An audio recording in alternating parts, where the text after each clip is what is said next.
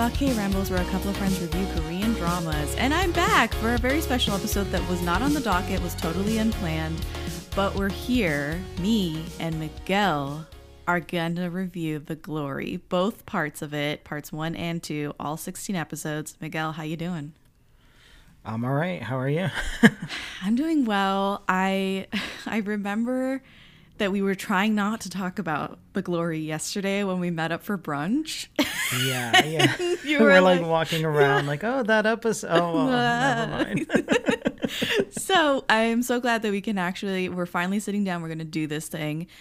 It has been a journey, and it's actually sort of like the K drama of the season, possibly of the year. It's definitely going to sweep some awards this time next year when it when the Baeksang Awards are are up. For I'm sure. really excited to see how it gets recognized in some way. But all right, so before we get any further into this, I'll just do the housekeeping. If this is your first time listening, thank you for listening. Go ahead and subscribe on your favorite podcast app. We're on Apple Podcasts, Spotify, Google Podcasts, and many more. And if you like us, please give us a review on Apple Podcasts. Come and check us out on social media to stay up to date on everything that we're doing, the latest episodes, reviews. You can find us on Twitter, Instagram, Facebook, and TikTok at DaebakPod. And lastly, if you're a fan, please consider becoming a patron. It's a great way for you to get involved and show your support and get a bunch of extra content for as little as like $2 a month. You can check out the page on patreon.com slash alwayscriticpod. And thank you to our patrons, Janet, Curtis, Bale, Cindy C sorry, CD, Grace, Alana, Lorna, and Ib. You guys are great. Love you guys. All right. So, without further ado, I'm gonna we're just gonna jump in. We'll do the non-spoiler section, and then we'll get into the spoiler section, which will probably be a lot more robust, I imagine. but there is a lot of tea that I have to spill because you have been completely insulated and have no idea what's been going on in the world Not of the Not even a little bit. Oh my god! I gotta know. I'm so excited. so I'll just go ahead and read the my drama list synopsis.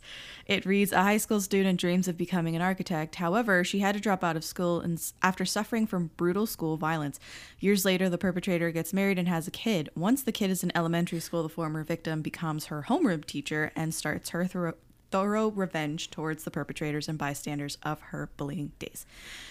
Okay, so The Glory Part 1 aired December 30th, 2022. Part 2 aired uh, three months later, March 10th in 2023. So it's a two parter. It aired, all eight episodes of each part aired in its entirety on Netflix. I think it goes without saying that this was like in the Netflix top 10 for I don't know how long, and it was like number one. And, you know, it did gangbusters on Netflix. Each part is eight episodes long for a total of 16 episodes. So you could consider both parts to be essentially one giant K drama season, but I definitely did. Yeah. Yeah. That's how I considered it, but it was really I'll tell you more about like the split, I guess, and hmm. how it felt in the moment. So, The Glory is directed by Ahn Gil-ho. He's directed a bunch of stuff that you've seen before like Rooftop Prince from 2012, Stranger, Memories of the Alhambra, Watcher, Record of Youth, and Happiness from 2021, which I love that show. It's like a really great zombie show. Amazing show. and of course, The Glory was written by the prolific Kim Eun Suk. She has written so many successful K dramas, and she's just like amazing. I really consider her one of the best K drama uh, screenwriters, and she is like by all accounts. She's done stuff since the early 2000s. She's written Lovers in Paris, Lovers in Prague, Lovers. That's like the Lover series. Secret Garden, Gentleman's Dignity, which I remember watching that one. Do you remember that one? I remember that one. Yeah. And I remember Lovers in Paris and Lovers in Prague. Mm. Never got to Prague, but I did Paris. You did that Lovers was... in Paris? Nice. That's going way. Isn't that like 2005? Yeah, 2004? Lovers in Paris yeah. is 2004.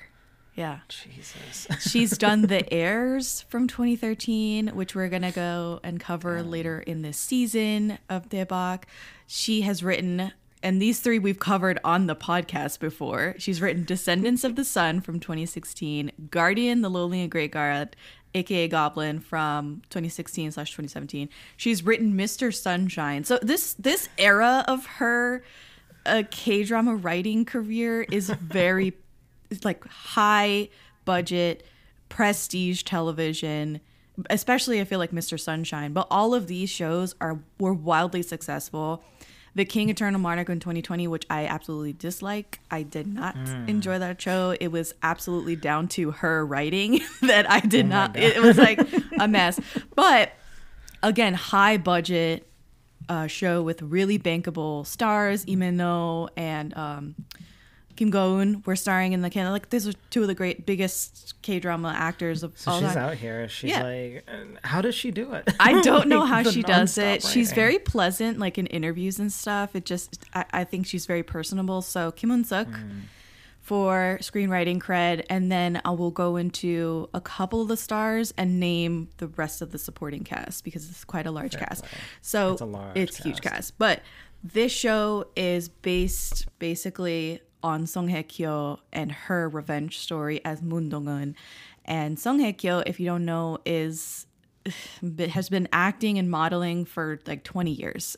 she was in Full House in 04 with Rain. Do you remember that one? no, cohabitation where they like sell her house and Rain buys the yes. house and that she like, you know and it was this whole like Shakespearean nightmare. Like I, I remember. it was, it was great. like a mess. I it loved good, it. Though. It was a mess, but I loved it. So Full House in 04, Worlds Within with Hyunbin in 08. That winter that the wind blows where she plays a blind heiress. Yes. Do you remember I've this? I've seen this one. I've seen this Of one. course, she's worked with Kim Eun Suk before on Descendants of the Sun from 2016, which of course you could you can scroll back in your podcast feed and listen to those full reviews from us on Descendants, uh, Mr. Sunshine, and Goblin.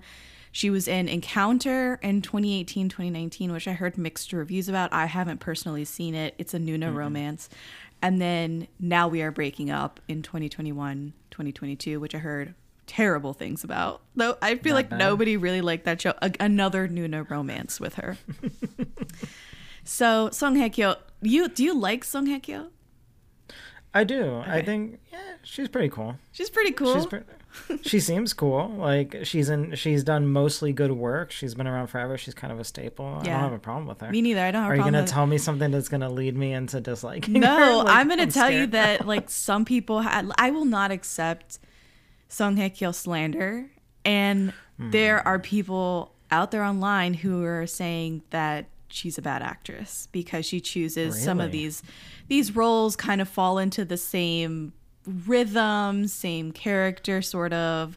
It's this beautiful, mm. stoic, like cold sort of persona. It's hard to be as stoic as she acts, though. Like it's understand. I mean, being type. I think they're. I think those naysayers are mixing up being typecast with being a bad. I also feel like she's at a point in yeah. her career where she can choose whatever the hell she wants to do.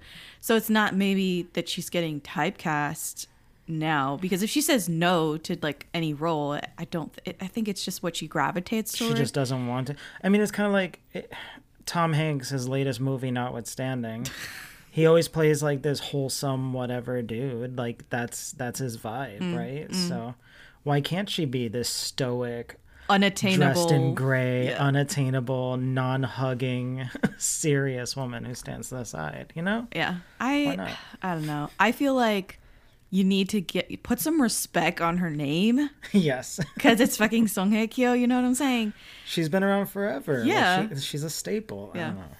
Man. It's like, oh, Joe Pesci always plays a gangster. It's like, it's right. Joe Pesci. Nobody gives him shit yeah. for that. Like, yeah. we're not gonna, oh, God. Anyway. Anyway, I yeah. just thought I'd mention that because Song Hye Kyo. I will not accept any slander as well. Yeah. Don't at me. Don't tag me. Nothing. so her headsman in the show and a go teacher in the show is Lee Do-hyun. He plays Hong Itae. He has had a rather good year because he starred in the glory with her and it sort of put, put him on on the map for a lot of people although he has been sort of gaining more traction with a lot of different roles throughout the years. Right. So he's been in Still 17, Clean with Passion for now, Hotel Del Luna, 18 again, Sweet Home, which is another Netflix show that we're going to be reviewing later. Youth of May, which we just covered last episode on the podcast. It was devastating. That De- bad? It was or uh, devastating. Bad or sad? Sad. It was good. Oh no. Just sad. So I don't know if you ever want to p- press play on that one if you have a second to just be heartbroken. So and then he started Melancholia and The Glory. So this is like the lead up to sort of the upcoming drama, which is The Good Bad Mother, which is coming out later this year or in a few months or something. But had you seen Lee Do Hyun before? This is my first time seeing him. What'd you think That of was him? pretty good. Yeah. I thought it was pretty good.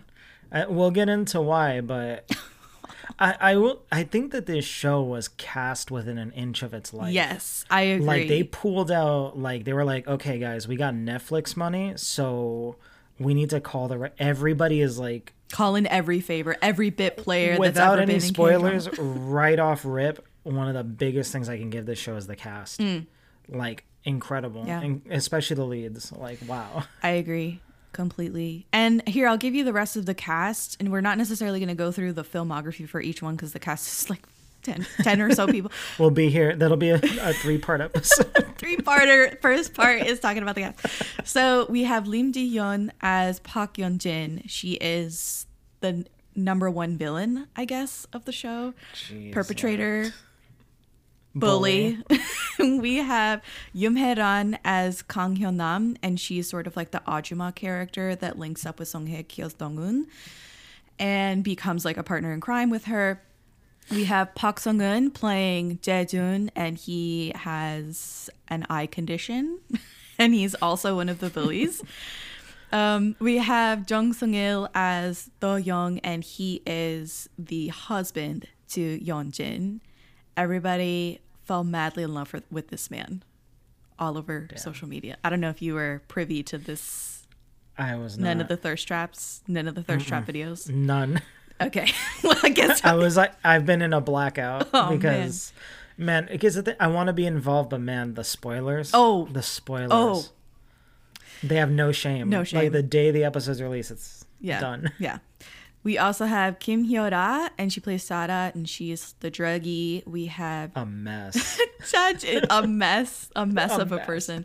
Cha Ju Young as Hye Jung, and she's the flight attendant. And then we have Kim Gun as Myung and he's like the punk ass bitch uh, of the group. yeah so, d tier villain so Miguel, uh, talk to me about your experience watching The Glory and first impressions, and anything else you want to talk about in a general sense about how you like The Glory. in a general sense so i love the cast like as soon as the show started Mm-hmm, up i was like everybody's role fits them like like right like a slipper Mm-hmm.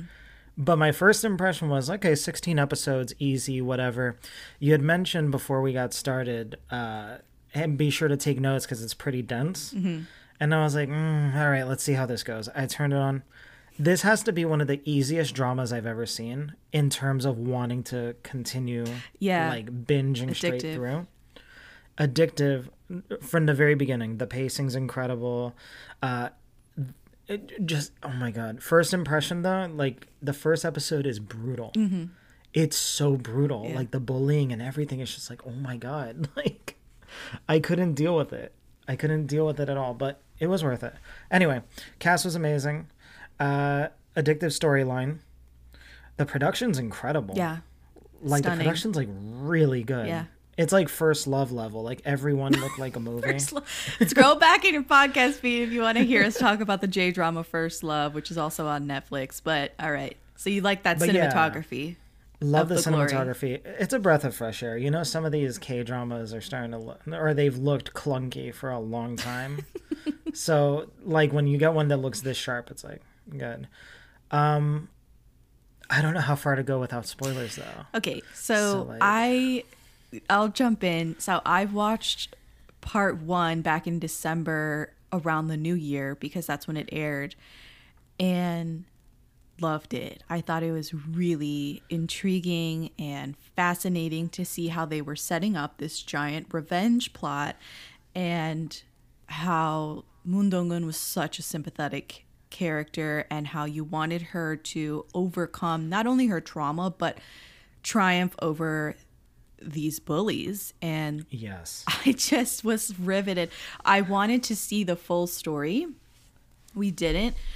We saw only eight episodes around the end of the year when it aired. I really liked the pacing and how it was kind of shaking out. They didn't just kind of blow it all, blow all the cards like in the first 8 episodes. They really paced it out and s- told you how she did it. How did she get Yes. to this point? And it didn't happen overnight. Did not happen overnight. It was extremely methodical, like you said. She was um, suffering for the craft, if you feel, like, if you feel me, because she was like, "What's Instagram?" You know, like she had to like learn technology and pass different tests, tests, and um, get certified to be a teacher and all this stuff. Like she was really changing her entire life to fit this revenge plan. It was elaborate. She Yeah. really took that like that was her mission Mm-hmm. and she really ran with it. Love that. So I was like, oh, great. We're leaving off at this point in the story where I really just want to binge to the to the end of the 16 episodes. So we had this split in here. I did not enjoy the split. No. I hated the split. well wait, but you saw it when did you watch you So watched, I watched it, from December. Yeah, so I watched part one Okay. around when it aired, and then I okay, waited okay. for part two to air on March 10th. How long was the gap? It was three months, right? So you had January, February, Jesus. it up two months and ten days. Yeah, I didn't experience the split. Right. Full disclosure. Right. So I went straight through. I can't imagine. I thought it was like a month. No, no, and no, Then they no. were back. Oh, no, I had to wait like a poor for episodes to air again in May. Uh, sorry, in March 10th. And again, I didn't have the time to actually sit there on March 10th at midnight and watch these episodes.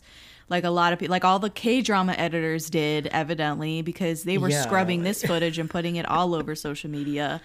And it was spoilers galore. And I was like, I'm sorry, I'm busy. I can't press play on this right now. So I had to wait like two weeks basically until I could find the time to watch the glory part two.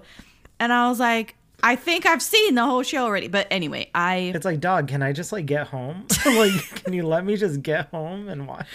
Like, can you give uh, me like five minutes Yeah. just to watch it? I was distraught, but you know, whatever. So I got through part two and I loved the entirety of the story. I was very impressed with the execution, the cast, the production design. Like you said, the cinematography was amazing.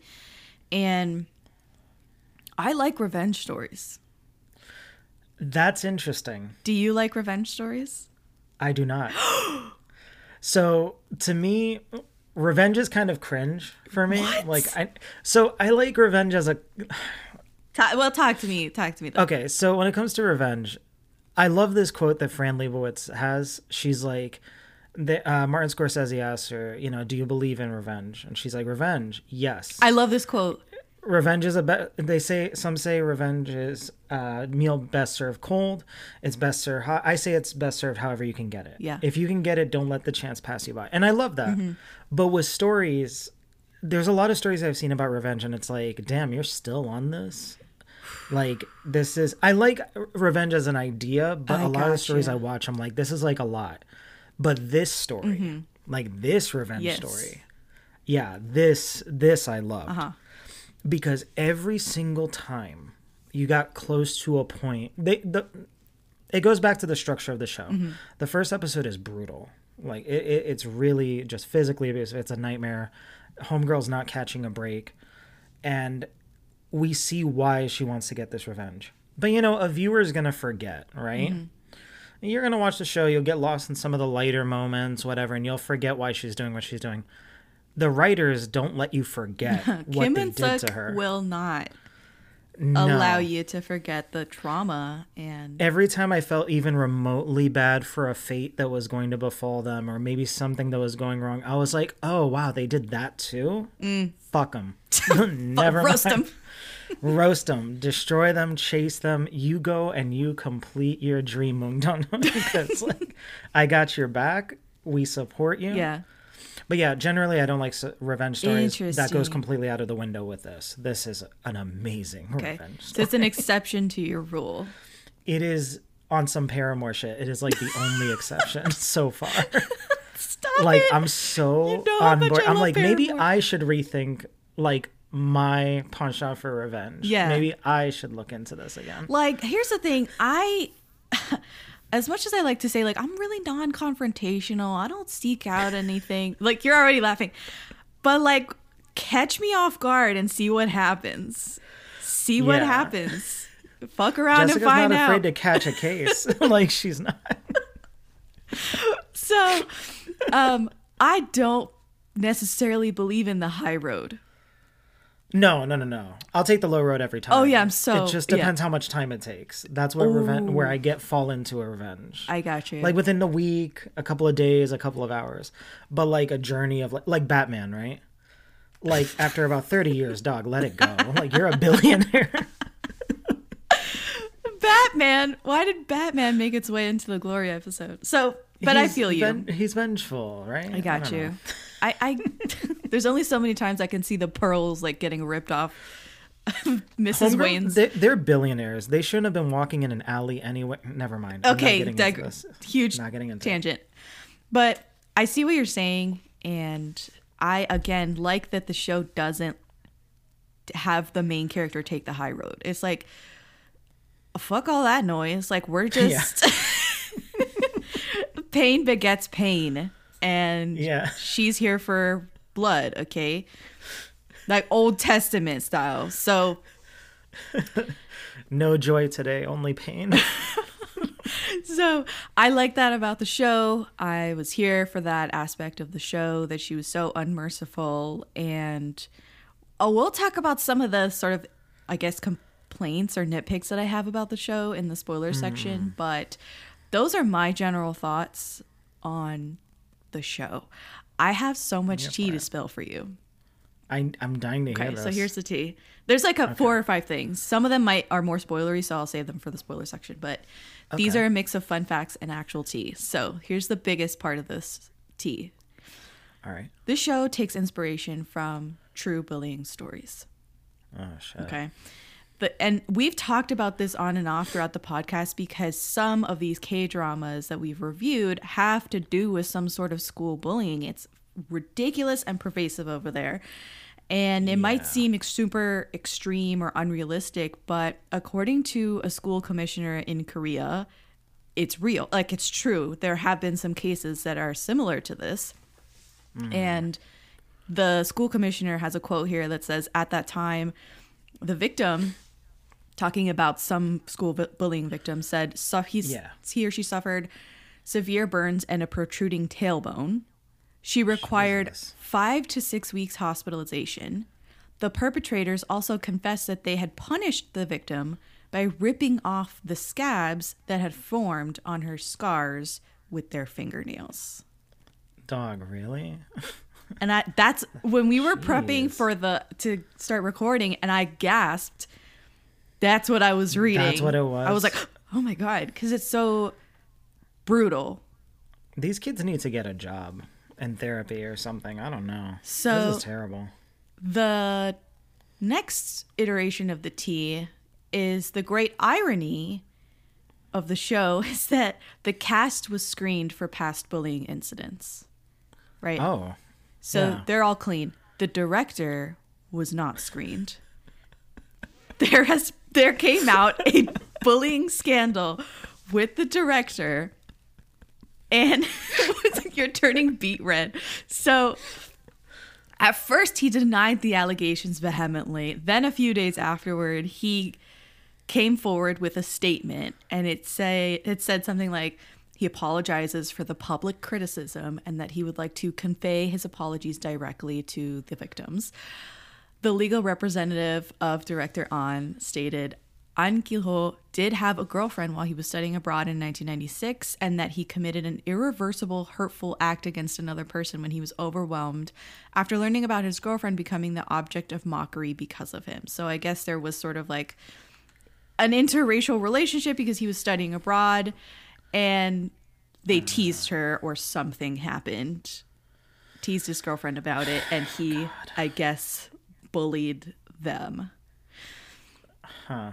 he says that he would like to ask for forgiveness from the people who were hurt by this incident from the bottom of his heart he added if i am given the opportunity i would like to apologize in person or at least through the wire I'm interested in the So- fact, like, where do we even start with that? There's a screening process to see if you were a bully. Well, I guess when the cases are this heavy, that leaves behind paperwork. You cannot afford to have any of the cast be embroiled in some sort of scandal and controversy about bullying because it would lead to this where you're like that just diminished the entire work and the message of the glory and the injustice that this character endured. Because now I just think of like the director, like, wow, this sounds like a great story. I'm the one to direct this. Like what the fuck was he thinking? Can you imagine him trying to direct like some some of the cast? He's like, no, no, no. When you punch her, you need to shove her first. Why How does do you know? Stop, stop. That reminds me of um oh my god, what's the actor who played Saruman in Lord of the Rings? It's cr- uh hold on, hold on, hold on. I'll look him up, but he has this this crazy quote. Christopher Lee. So he if you watch some behind the scenes footage of the Lord of the Rings movies, which is hours and hours of footage, don't I don't recommend doing this on a casual Thursday night.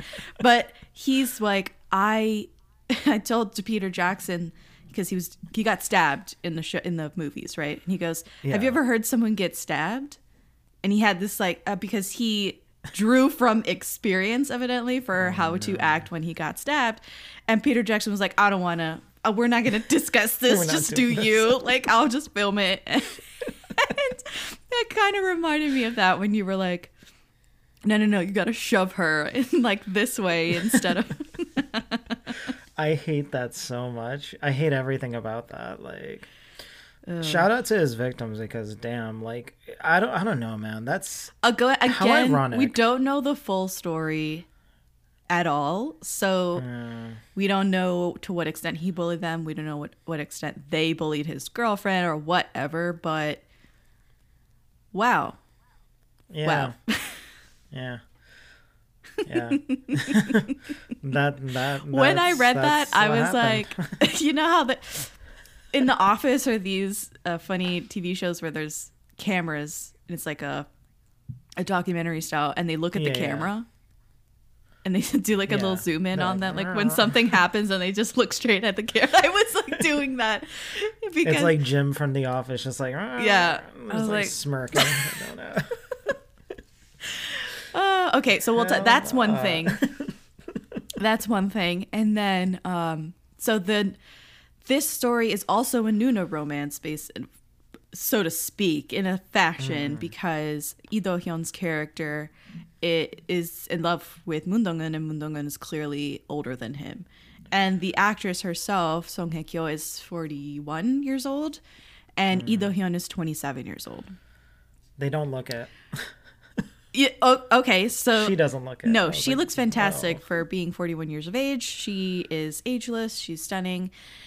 And I think we need to discuss the fact that, like, that's not the case for, like, a lot of actresses. And I saw a creator talk about this on TikTok that there's a select few Korean actresses who get the luxury of having these like Nuna romances and getting to have a love interest that's significantly younger than them Yeah.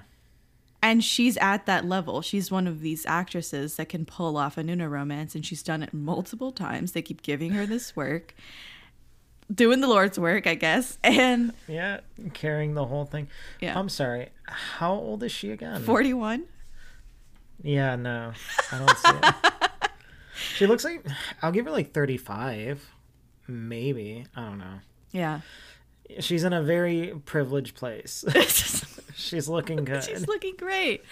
So I did want to talk about that really fast and then, or just mention it. Jung Sung Il, like I said, the zaddy thirst trap that everyone was rooting for. Everyone was rooting for not her and Lee Do Hyun's character to get together.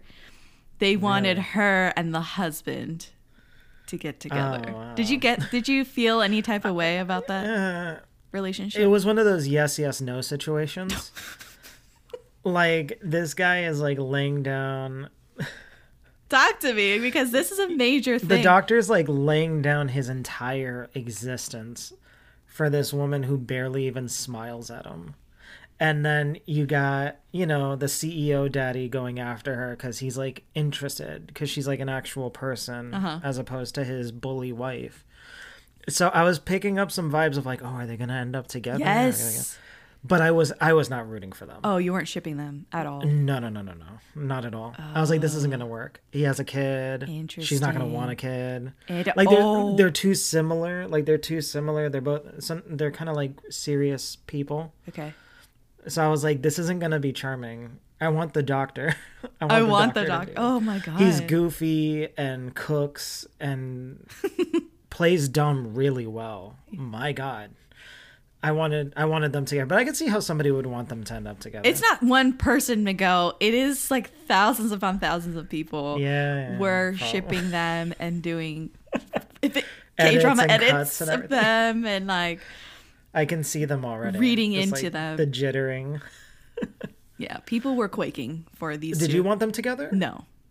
No. No. And I, you know what? That's very spoilery to talk about why I didn't want them to get together, but it suffices to say no.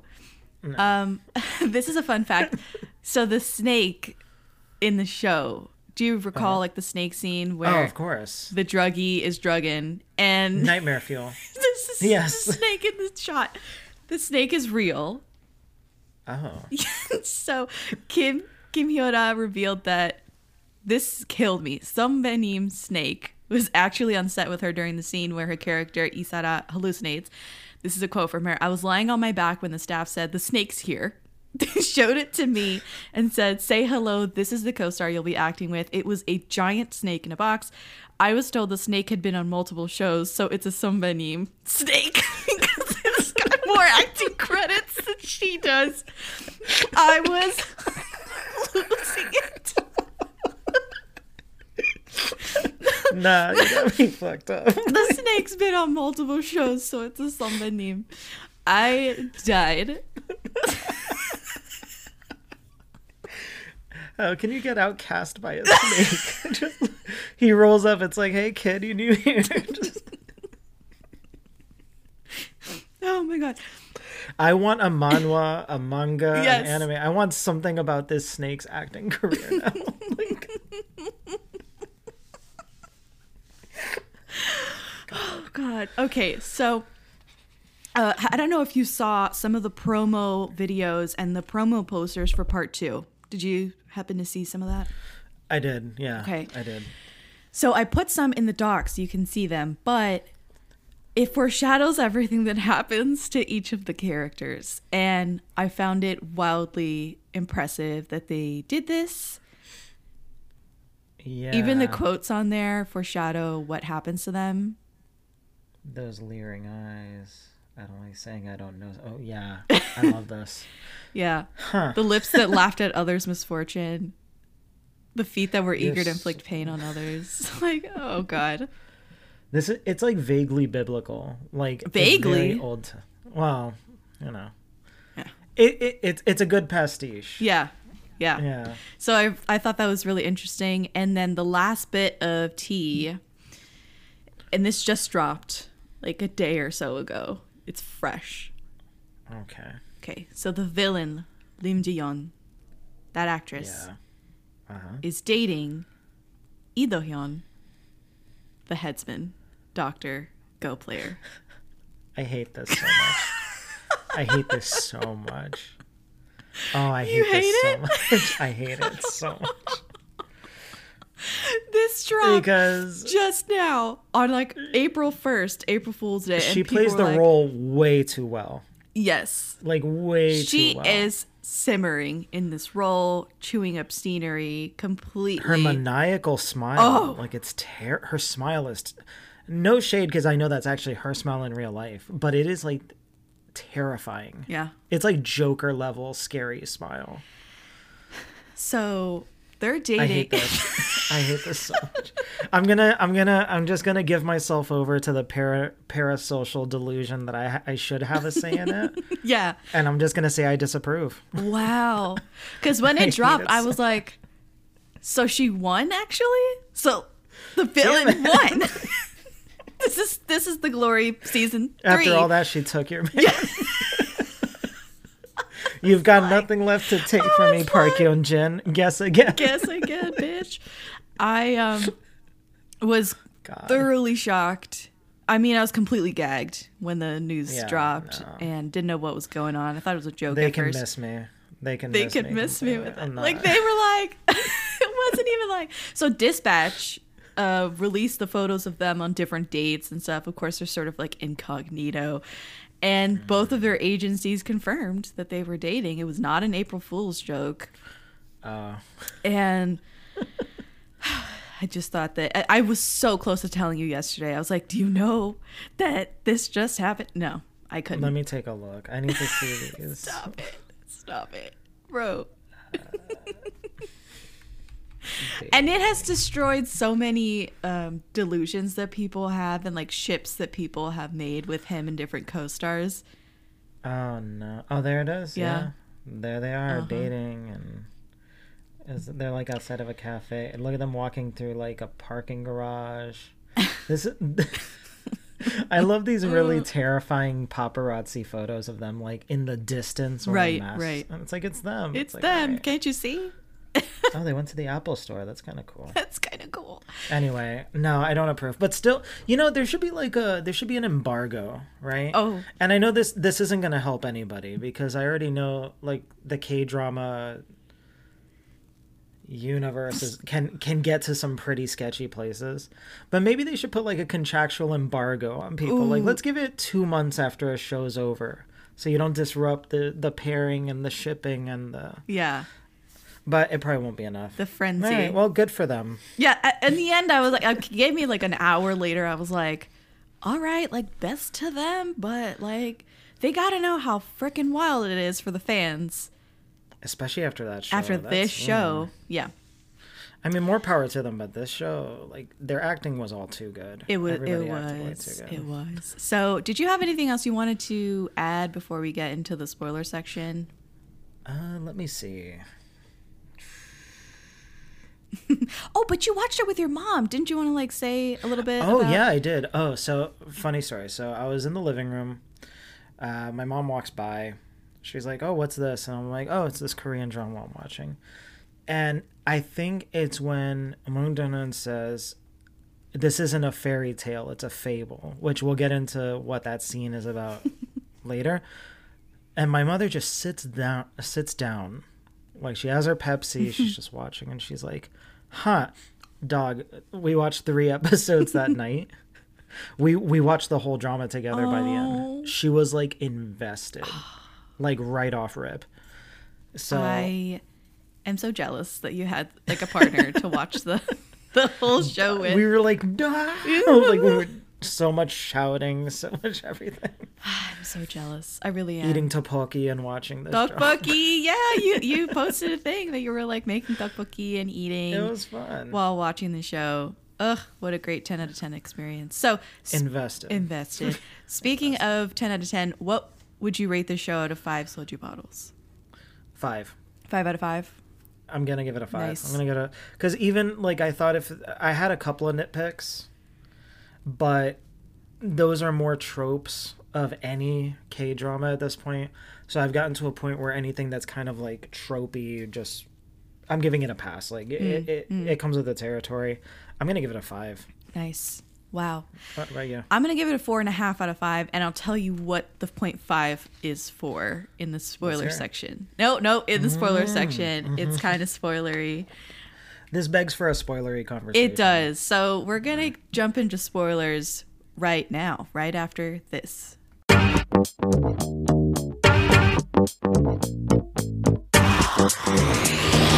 Hey, you wanna come in? All right, when we're on the other side of spoilers, guys, so anything goes. If you have not watched The Glory, I highly recommend that you stop this episode and watch The Glory and then come back and finish it. So, Miguel, you want to start right at the beginning, the bullying. The bullying. Yeah. Yes, absolutely. Um, the bullying was so graphic. Like I had to power through. I was just like, yo, Mm-hmm. like, th- so they burn Ho- homegirl with like A curling, curling iron. irons. Don't they burn her with like an actual iron at one point too? Like Uh, po- yeah, Yeah. possibly. Yes. they insinuate that she gets like assaulted by one of the guys.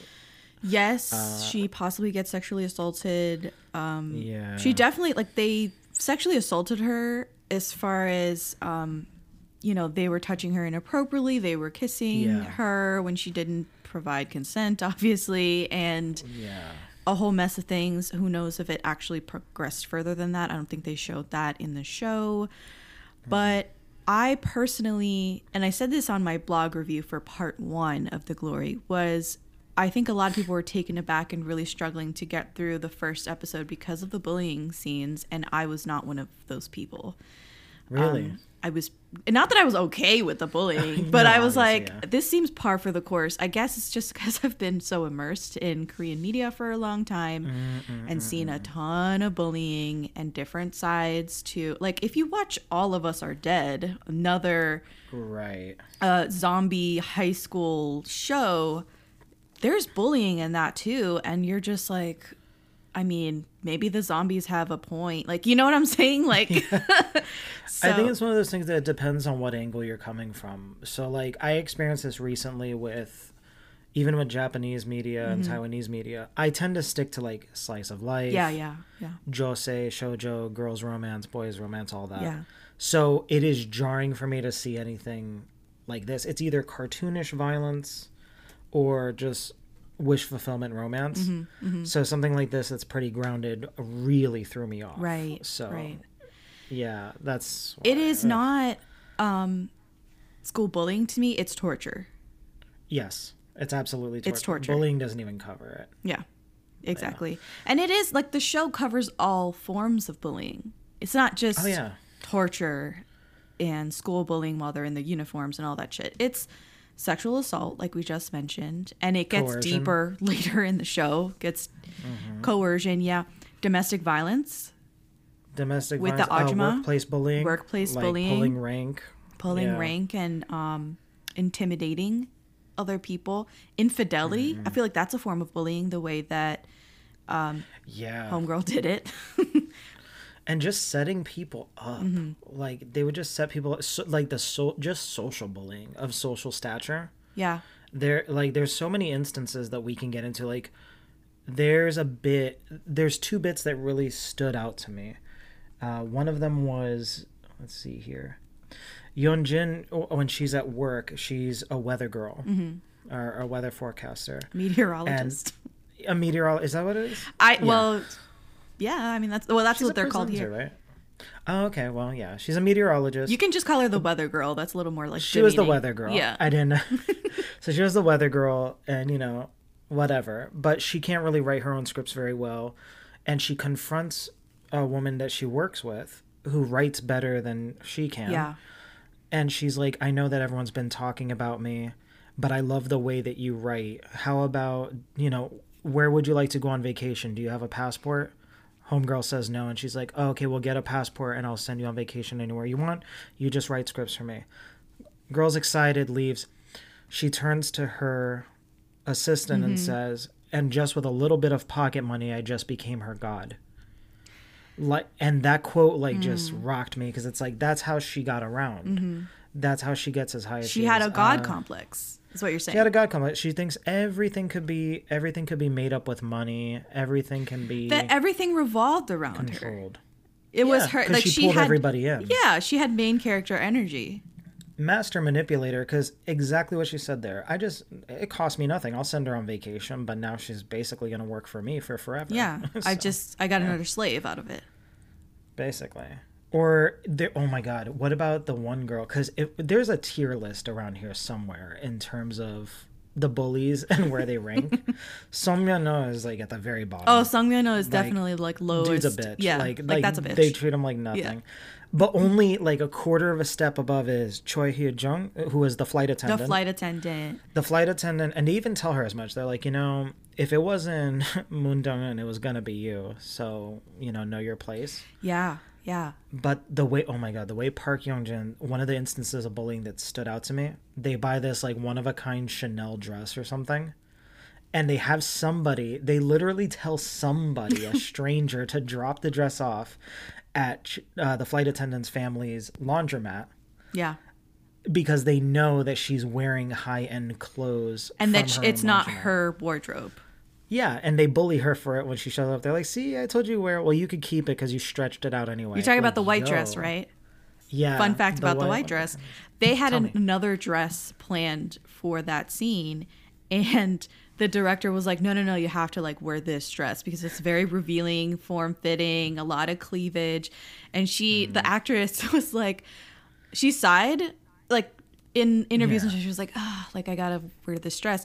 And people took it the wrong way and they were like, oh, how can the director like impose that he wanted her to wear this dress? And she was like, no, no, no, like it was the best choice for the character to wear this dress. I was just like, I know what people are. She was kind of anticipating the sort of backlash that she was gonna get for wearing such a revealing dress. And Mm. Korean society is very conservative, and people were gonna say shit or take it the wrong way or not realize that this is sort of character uh, uh, building and stuff. So yeah I uh, I liked the dress that they went with. It was very it was very provocative. pretty yeah, provocative, yeah, yeah. very provocative. But yeah, Yeonjin, like she's just like bullying people at every tier possible. So Did you like get the connection between her? Uh, obviously, she was jealous of them and wanted to be like them and wanted to keep her status within the group, especially because they kept saying, "If it wasn't you, I mean, if it wasn't Dong Dong Un, it would have been you. You're been on our next, uh, on the next hit list or whatever." She ends up becoming a flight attendant. Flight Mm-hmm. attendants in Korea are held in high esteem. It's a very Really? lucrative job. It's very exclusive. Only like I don't know how many thousands of people apply to become a flight attendant, and they only accept like a couple hundred or something. Jesus. So when people are out and about in their flight attendant outfit and they're flight attendants, it is a status thing. So she's not slumming it. No, she, Like, she's, not fine. slumming it, but you know, she is doing what she can to be to mm. match them, so to speak. It's not like Damn. She could ever become a doctor or a lawyer or anything like that. Like this, she used her looks, she used her personality, she used everything that she could to become a flight attendant. And it's a huge deal in Korea, not like it is here at all in the States, where you hear someone's a flight attendant and you're like, I'm so sorry. Do your ears pop every time you go into So um, it's a big deal. I think that kind of gets missed for the Western audience that she's a flight attendant in the I was wondering about that because I've seen a few dramas in general that they're like, when I grow up, I want to be a flight attendant, and I'm like, bitch, what? Bitch, Like, what? yeah, because she's still clout thing, chasing, yeah. even in her uh, profession. She'll never live up to them. No, they don't give a shit that she's a flight it's attendant. re- it's really sad. They all treat each other so horribly. Oh my God. You saw the names of each other in everyone's phone, yeah, like nagging bitch, insufferable dog. I was like, yo, y'all are terrible. yeah, yeah.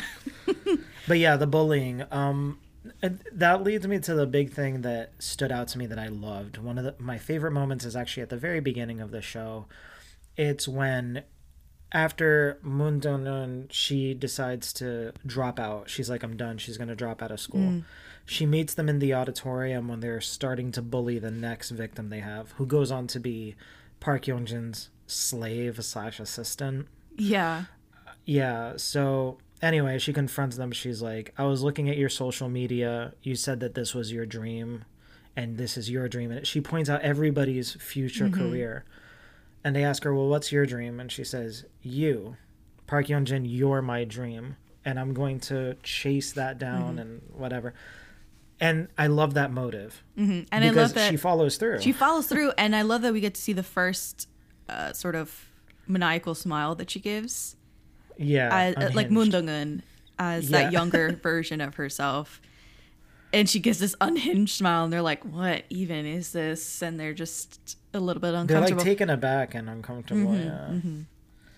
Love it. I loved Love it that. too. It's a great motive. It's a great motive. Great motive, no doubt, no doubt. Um, I think maybe, hmm, how do we go about this? So, Did you want to talk about maybe the way that she? So this is okay. This is why I gave it 0.5 stars. I was soju bottles off Okay. instead of giving it a perfect five out of five soju bottles. Mm-hmm. It's because in the end, I almost feel like her revenge wasn't so much of a planned cause and effect thing where she was like, I wanted ABC to happen. She was like, I wanted ABC to happen, but through forces of nature and the way that this sort of shook out and like crazy circumstance uh, coincidences I got what I wanted. Do you feel me? Mm. Because in the end, like, yes, they all got their comeuppance. Yes, she got her revenge. But did she actually have a hand in some of these revenge? Like, so, they they did it to themselves. So I think she did. I think she did. Okay, Um, because the thing is, is that everything, they, everything was going fine between them. They were all. they were not going. It was not going fine between them, but It w- it wasn't going. it was stable. criminally terrible yet among each other. But she just destabilized the entire group. It felt she like Mean Girls. weakness. Yeah, like she had a hit list, right? That's like we have to take. She had Yeonjin on the top of the the blackboard, and she was like, "We have to take out her army of skanks, and we have to take away her her uh good looking boyfriend, and we have to like it was the same thing. It felt Yeah. like, but she wasn't necessarily directly invoking some of these things that happened to them. it's one of those yes yes no situations right like because her only dream is like i want to get as close to you as humanly possible she basically wanted to be a ghoul in park Yeon-jin's life Mm-hmm. she would she just wanted her to suffer for the rest of her life so the plan that she started with wasn't how it ended Mm-hmm.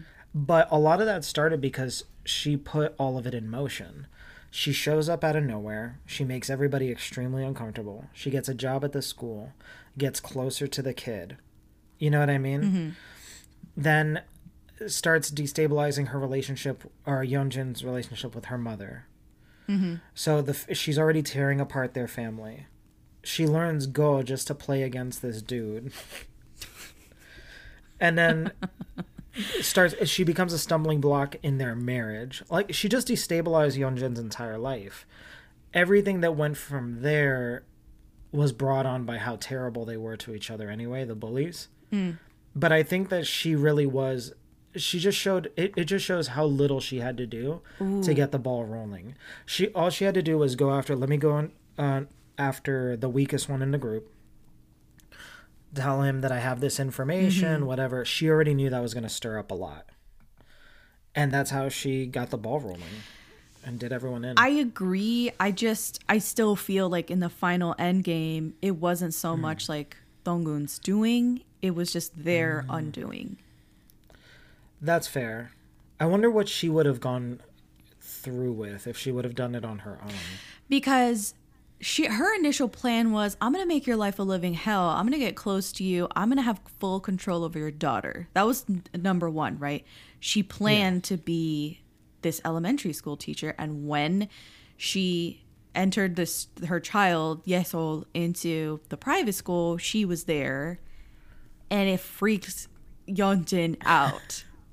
And I was She kept showing up at school. she was like, "That's your teacher," and she would, Yesol would come home, and Yeonjin was like, "Did anyone like hurt you or touch you and like put anything hot on you?" And she was like, "Why would anyone do that? That's evil." I love that scene. That person should get in trouble. And just like, ah. yeah, I, uh, Mm-hmm. I was like, okay, so she's gonna do something to the little girl. yeah. She never does. No. Like that goes down the I had a feeling she never would though. Like, so you don't no even feel like she would lay hands on the kid. No, she wasn't going to harm the kid. She just knew that just being around the kid was going to make Yeonjin. You're saying she's just like a mentalist because she's playing mind Right. games with them for 16 episodes. She's just psychologically torturing them. That's really it. Like that's her whole deal, and then things just keep spiraling out from there. But in order to like psychologically torture someone, you need to know someone's psyche.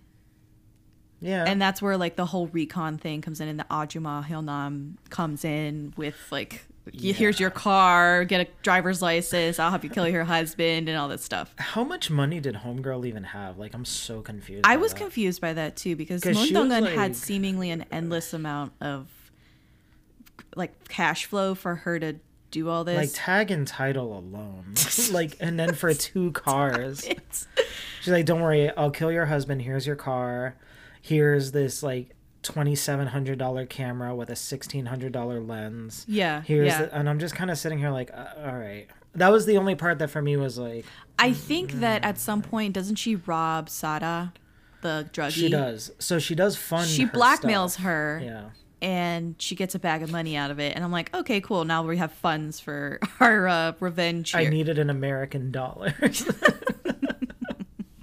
yeah.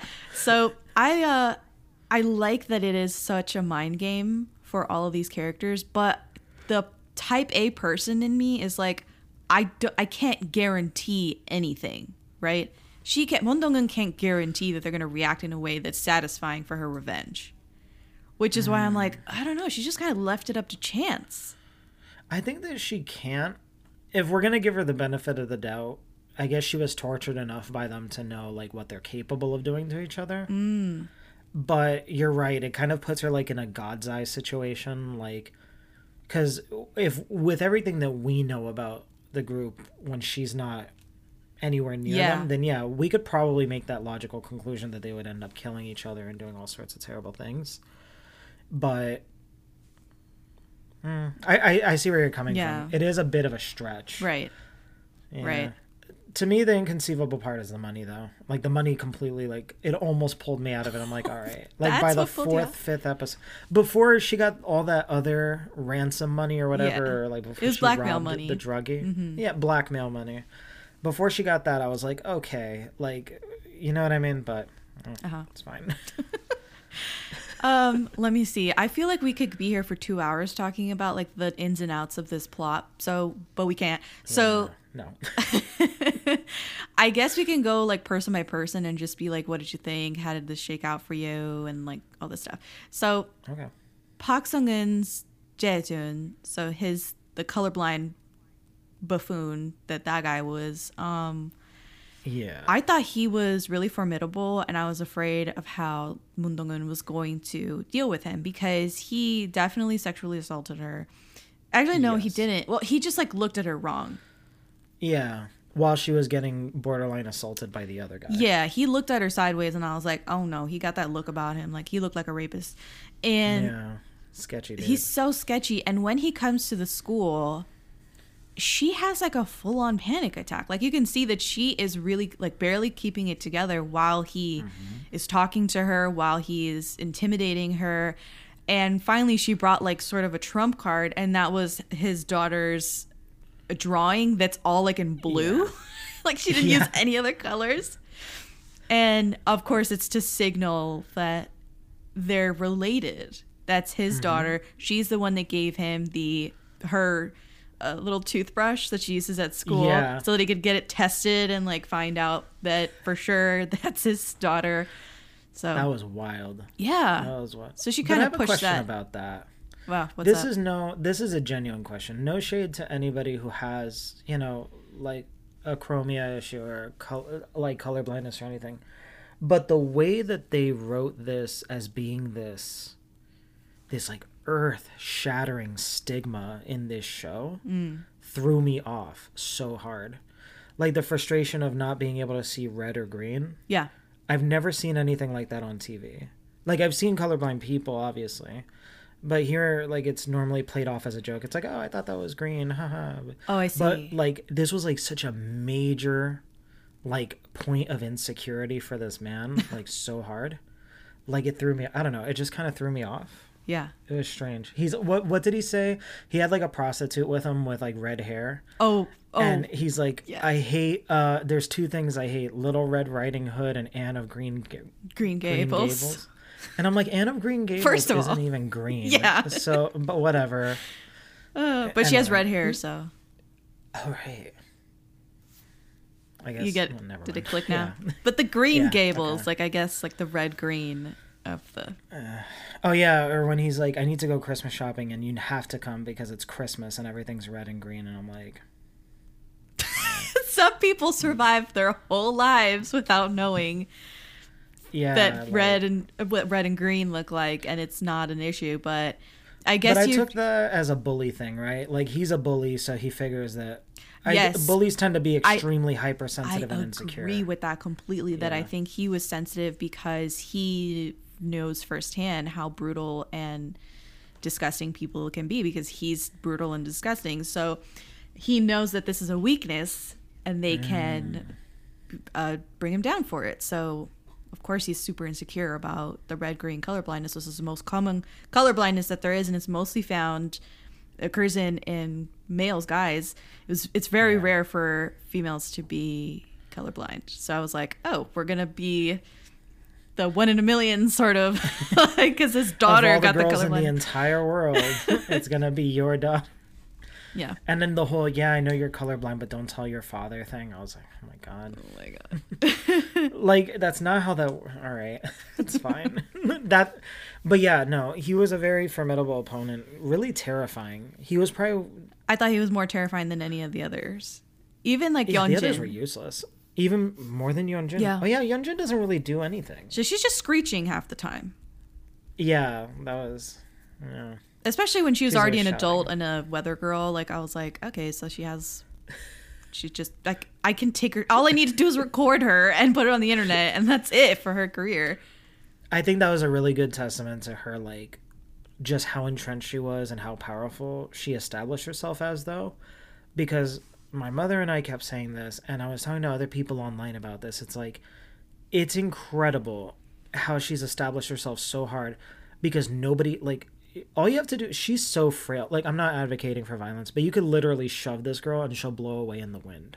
like, Homegirl is super thin. all she had to do was deck her She's not powerful at all. Like she, nobody like decked her in her shit. like, it's like, like any of the girls that she bullied. Like when she's on the roof with that girl Mm-hmm, who's like gonna burn her. She goes to burn her. Like, bro, just punch her in her shit. Like, run, do something. I uh, don't I, um I agree to a certain extent. I just do feel like the it's not the victim's fault that they're being victimized, right? No, it's a, it's definitely a not. I think we're just frustrated that we're people of action and Uh, we in our in that situation we feel like we would do it differently. Yeah, You would react differently. Like, if I'm on the roof and homegirl's gonna set my scarf on fire. Like fuck that Like- bitch. Like, bro, I'd shove her. I'd do something like run, help, roll in the snow, right. do something. Like stop, drop, and roll. Just I don't know. That was frustrating. Yeonjin would be talking to somebody straight to their face and saying all this horrible stuff, and they're just like standing there, and not even just like as a child, but like as an adult too. I feel like Yeonjin, I for some odd reason I was feeling throughout the show that her bark was worse than her bite. Because She didn't really do anything. ultimately, yes, she was torturing her, yes, but she was nothing without her crew. they make that a big point. She was nothing without her crew. And the rooftop scene that you're talking about with the bully that she murdered, uh, the, the victim that she murdered, goes to show just that because she's like, I'm not afraid of you. You don't hold power over me anymore. And like, whatever. I like, we're done. And she took that anything, terribly. If anything, I pity you. And that was the moment where she like went off the rails because wild. she didn't, she thought she was above pity. God. She thought she had held all the cards, and she's like, "Nah, bitch, I got like four aces here." So No, this chick was a mess. Yeah. What about okay? So, God. there's Uh, so there- many there's characters. so many directions. I know. Okay. Why don't we go? Let's go with the doctor next. okay, the doctor. What do you think? So I loved him, and what the fuck was up with that jump scare in part one where he was like looking fondly at all of his surgical knives, and then all of a sudden it turns into like cleavers and like different like Bowie knives and shit. I I mean, when I watched that, I was like, ooh, like it was definitely a jump scare moment for me. And Yes. it divulges, it diverges. How do I put it? It devolved into him having this elaborate hallucination of him killing his father's murderer. that was that threw me so off guard. And I was like, oh Like, shit, so like- he's busted too. Like, it's like, oh, he's just nuts. yeah, oh, he's just crazy. I I was so I was like expecting that to be a plot twist because I'm Yes. like, this is going too well. Like he's really sweet to her. Mm-hmm. he's perfect. He's kind of dopey. Yeah. I, I thought that was really cute that he's kind of dopey. He's like, oh, haha, yeah, yeah, you yeah, know? yeah, yeah. But then you remember, oh, he's a doctor with extreme presti- uh, like Precision, precision, yeah. and trauma of his own. Yeah. So I thought that that was, I'm so glad it didn't fall into that. But I thought it was going to fall into this thing of like, oh, he's he's actually a bully and a murderer too. And like I'm so glad it didn't fall into that. Like I was like, please don't make him like a psycho that like makes her mission even worse. No, no, no. I didn't expect him to be a psycho that would make her mission worse, but I did expect him to draw a lot more blood, especially because he referred to himself as her headsman. He was like, "I'll be your headsman," which, if you've seen um, Sugar uh, Agust D, so to speak, that persona. So Agust D's song "Daechwita" has a scene of him being blindfolded and there's this dude with a knife like dancing around him and like that is a headsman in the like traditional korean sense where he, it's a um an executioner Right. Just like going off Yeah. and like slaughtering. Yeah. so he was like i'll be your executioner i'll be your headsman taking heads That I did expect. And I thought, did expect him okay, to be like killing people. Yes, I was like perfect. So we're gonna see him killing people. We're gonna see him using his skills to fuck up this crew, and that never really materialized in the show, No. which I thought was a disappointment. That was kind of So disappointing. he didn't earn I the will say. moniker. Yeah, if anything, he was like a royal vizier. Oh. He was like a Jafar. he was like a Jafar to like the Sultan. Kill- Royal Vizier. I don't. I did But you're so old. the princess will marry me. All right, sorry. I think that I, I really like his character. Believe it or not, he was like the second most terrifying person to me on the show. Interesting. like I found his character fucking terrifying. Like it was terrifying because the way he sits there with like this dopey look on his face, and he's like, after having drugged Oh yeah, Park Young Jin, Park like Yeon-jin, drugs her, all this other stuff, his lover. and she's like screaming like, oh God, screaming hysterically like, "What did you do to me? Where's the fish?" He's like, "Well, if you'd like to just make another appointment, we're here. Do you want to take a minute to calm down?" And she's like, "No, I know you did something." Like he's very steady Yeah. very like calm on the he's like a river in winter like frozen and still on top and crazy and involved underneath the way that he confronts like his father's murderer Oh lord. his father's murderer is like oh you wouldn't do anything to me because you're a doctor you took an oath he's like yeah my oath is to protect people that man that played the murderer was so good. the laugh oh my god I was like, that man, and I've seen him before. He's been in other things. His name is Lee Moo-saeng, and he plays Young Chon, the murderer of the headsman's father. great role. And the way that he like was talking, first of all, in part one, you see him talking to the doctor mom.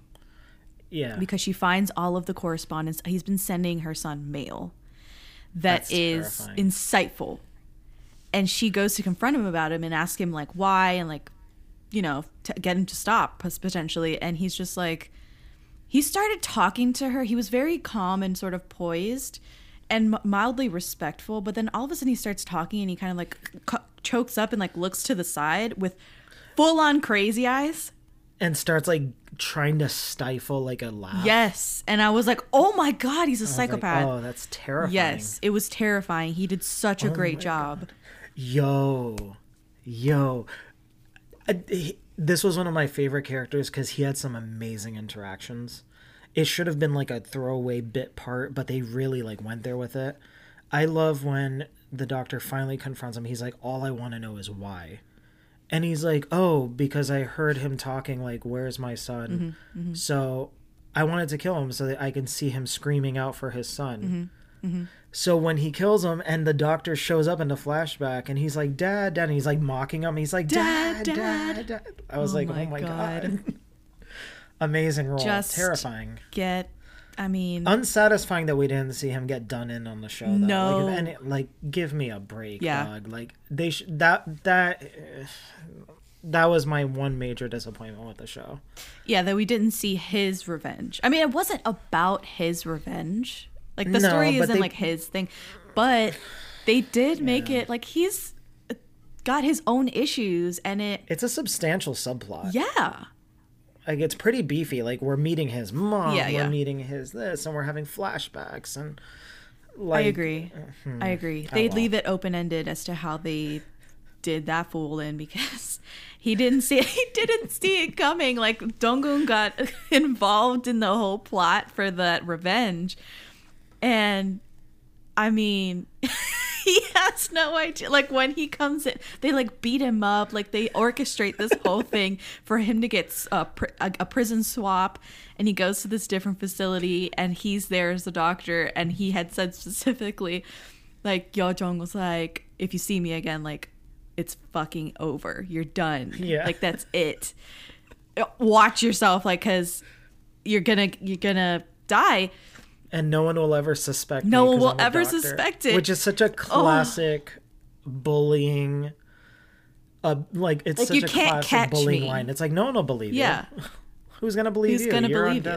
the and I'm a gaslighting, the gaslighting on the guy. So then he's walking, limping down the hallway of this new prison, and lo and behold, like the headsman is there. And I was Love like, it. oh, but we don't see like the full.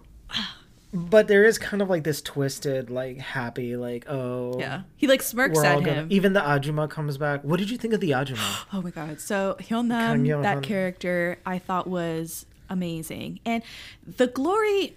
What's I think is smart about the glory is that you have a whole mess of victims Mm-hmm. working together and commiserating and sort of getting back the power that they lost while being Yeah. victimized, and they're doing it together. They're supporting each other. And there's this quote from Dong-eun where she says, I sometimes wonder the solidarity between victims and the solidarity between perpetrators, which of them is stronger? Damn. And That's good writing. We find the an- like it's not overtly given, but the answer is given throughout the course of the show. The solidarity between victims is definitely stronger than the solidarity between perpetrators because they fuck each other up by the end. Like she Yeah. uses them against each other. They got nothing to lose anymore, They- and they have everything to prove. So you can don't trust a victim when they work together. Mm-hmm. Yeah. So I really liked um, the Ajuma character, and I loved how she was a mother first, and she was extremely apologetic toward her daughter because of the situation that she feels she put them in, because her husband is a disgusting, nasty, drunk wife beater, and he wouldn't just beat up on her; he would beat up on the daughter too. It was a mess, and she wanted to get out of the situation. She didn't have the power or the means to do it, and Moon Dong-eun was like, "I'll get, I'll get you there," you know. Yeah.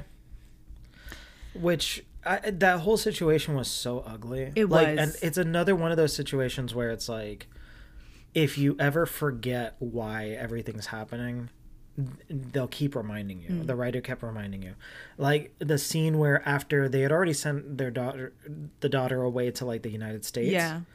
And he's like, Where is she? I bet you have her working in a bar. You could have had her working for this guy instead and made more money. And like basically insinuating like you could have pimped her out Yeah. like to another guy. And she's like, What's wrong with you? He she was four She's, she's 14. 14 years old. Yeah. So it like it's just this depravity that was Mm. like discuss I, I I have to admit I never fast forward be- for the sake of a review. But like the domestic abuse, I just I couldn't do it. Mm-hmm. There was something about the just, domestic like- I was abuse that I thought was very unsettling. it lingered way too long. Yeah. I was like, this is it, like one of the scenes was like four minutes long of just being beaten. I'm like, I, I'm not, I can't. Yeah. like this yeah. is so painful. There was something about, and then it's wrapped up in this is a marriage. Yeah, At least the bullies are not in a committed relationship with their vic- victims. But she is in a domestic violence situation. It's very sad and unfortunately extremely common, like everywhere in the world. And mm-hmm. to see her sort of over- overcome that and use her fear of the situation and of him to her advantage yep. And he Terrible. you know she uses mind tricks on him too because the whole reason why he dies is that he's like she was like, "Oh, i'm been getting these text messages to and um they told me that they would pay me to send these crazy text messages to this rich woman and he was like, "What? I'll do it." So then, you know, he gets in with Yeonjin's mom and she runs him fucking off the road and That was great. Yeah, it was fantastic. So, you know, he gets his comeuppance. She gets the freedom from uh, from the situation that she wanted, and I love the the scene where he they were like, "Oh, you have to go identify the body." So she Yeah. goes and sees her husband's body, identifies him, and she comes out still crying, but laughing Devastated. and crying Yeah. and devastated. And there was this moment of like, is she crying because she's sad? Is she crying because she's happy? Is she crying because it's over? Like what? It, you just it's That, all that all was of it. incredible. Yeah, that was an incredible scene, and I was actually talking over with my mother about that too. Like we were, we both found it a really refreshing thing Mm-hmm. Like, especially in a lot of Western media, you see they're like, yeah, and they're like high fiving and laughing, and it's like this is a person that she thought she was going to build her life with, Yeah. and she had a kid. This is the father of her child. and loved. Yeah. Mm-hmm. like she literally loved this person. So I love that they actually gave that moment depth Mm-hmm. and like made it as complicated as it actually has to be. Yeah. And but the actress, bro, the Yeah. acting was so good. Yeom is really great, really great as the Ajuma. And something else that I really liked about her and Dong-eun was that Dong-eun was so cold and robotic throughout part run, part one, but it's because of her relationship with the Ajuma that she sort of loosens up and realizes that I can be strong in different ways and I can depend on other people and have friends and smile again. Yes. And I love that, you know, in the culture of Korea, there's uh, this huge thing where, like, as a form of greeting, they'll be like, oh, hi, like, did you eat? Have you eaten yet? Yeah. And it's there's a huge, eggs. huge importance on sharing a meal together, right? Yeah. In any K drama, you kind of get that gist. And in this one, you see Ajuma trying to have a meal with Dong-eun over and over again. Like, have you eaten? I brought eggs. Let's have eggs together, bo- boiled eggs together, and which is a simple meal. To me, it's almost like, um, like a poor woman's meal. Like, That's a snack. It's a snack. You get boiled eggs at Yeah. Mm-hmm. like Starbucks. Like, it's a boiled egg. right? It's not elaborate, but it is something. To It's symbolic. Here's one for you, one for me, or two for you if you're that hungry. yes, and I was Yeah, like, it's sweet. it's very sweet to see her be motherly toward Dong-eun and try and bond with her, even though they're doing like crazy shit out here. Like these people are, you know, flirting with the I love fire. the way that she softens up. Dong-eun softens up because Mm-hmm, it's she starts identifying in herself. Like I, that was the read I got on it. She starts identifying with how coldly she treats her. She's like, okay, well, like she's starting to realize like the way that I, the way that this woman is always treated, versus the attention that I could be giving her is affecting her. And a scene that there's two scenes that really touch me in their interactions. Mm. Uh, one of them was when uh, Hyunnam was like, "Oh, in the next life I'll be a spy and wear leather jackets and wear red lipstick." yeah. And Dong-eun says you could literally just wear lipstick in this life and a leather jacket, Stop. and gives her the lipstick, and I'm like, There's something. I was like violent. Yeah. I was just like coughing violently. But the one that like got me, like super got me, is because especially a lot of uh, vic- uh, uh, victims of domestic abuse, they're put down so hard that they put themselves down and they Mm. feel unworthy and Mm-hmm. they feel everything. Yeah. So that's something that they they did incredibly well in this series was the dynamic. But what touched me really hard was when you know how they would leave notes for each other in the glove box. Yeah. One of them was like when she's writing, I took pictures today of, for example, Yeonjin. I took photos of Yeonjin today, and I got this. And she writes a note. I think I did very well, and I think I have a knack for this, or something cute like that. But then she looks at it and gets nervous and crosses it out hastily and throws it in and leaves because she's like, I don't Mm-hmm. Want to. Yeah. Yeah, she doesn't want to lift herself up. Yeah. So she crosses that out. But then Dong-eun holds it up to the light She and sees, it and she is, smiles. yeah. And I'm like, Oh, I was like coughing and shaking. I was like, no, no. believe in yourself. no, you're almost Ajuma, free. please. I uh, Love their I dynamic. love their dynamic. Um, it was beautiful. So we've talked about a lot of characters. Let's hit the last four, and then I think maybe we could talk Endgame maybe Yeah. like what actually happens to each of them. So, Oh. uh, Jung Sung Il plays Do Young, the husband. Let's talk about this and the like flirtation that she kind of does, but she's not even flirting. Like she's not using any like powers here to seduce this man. It's just by virtue of her being in the right place at the right time, being mysterious, having these insane go skills, and having like this intellectual rapport with him Yeah. that completely like wins him over. I He's was like head over heels for her. He's like obsessed. I was like, damn, CEO.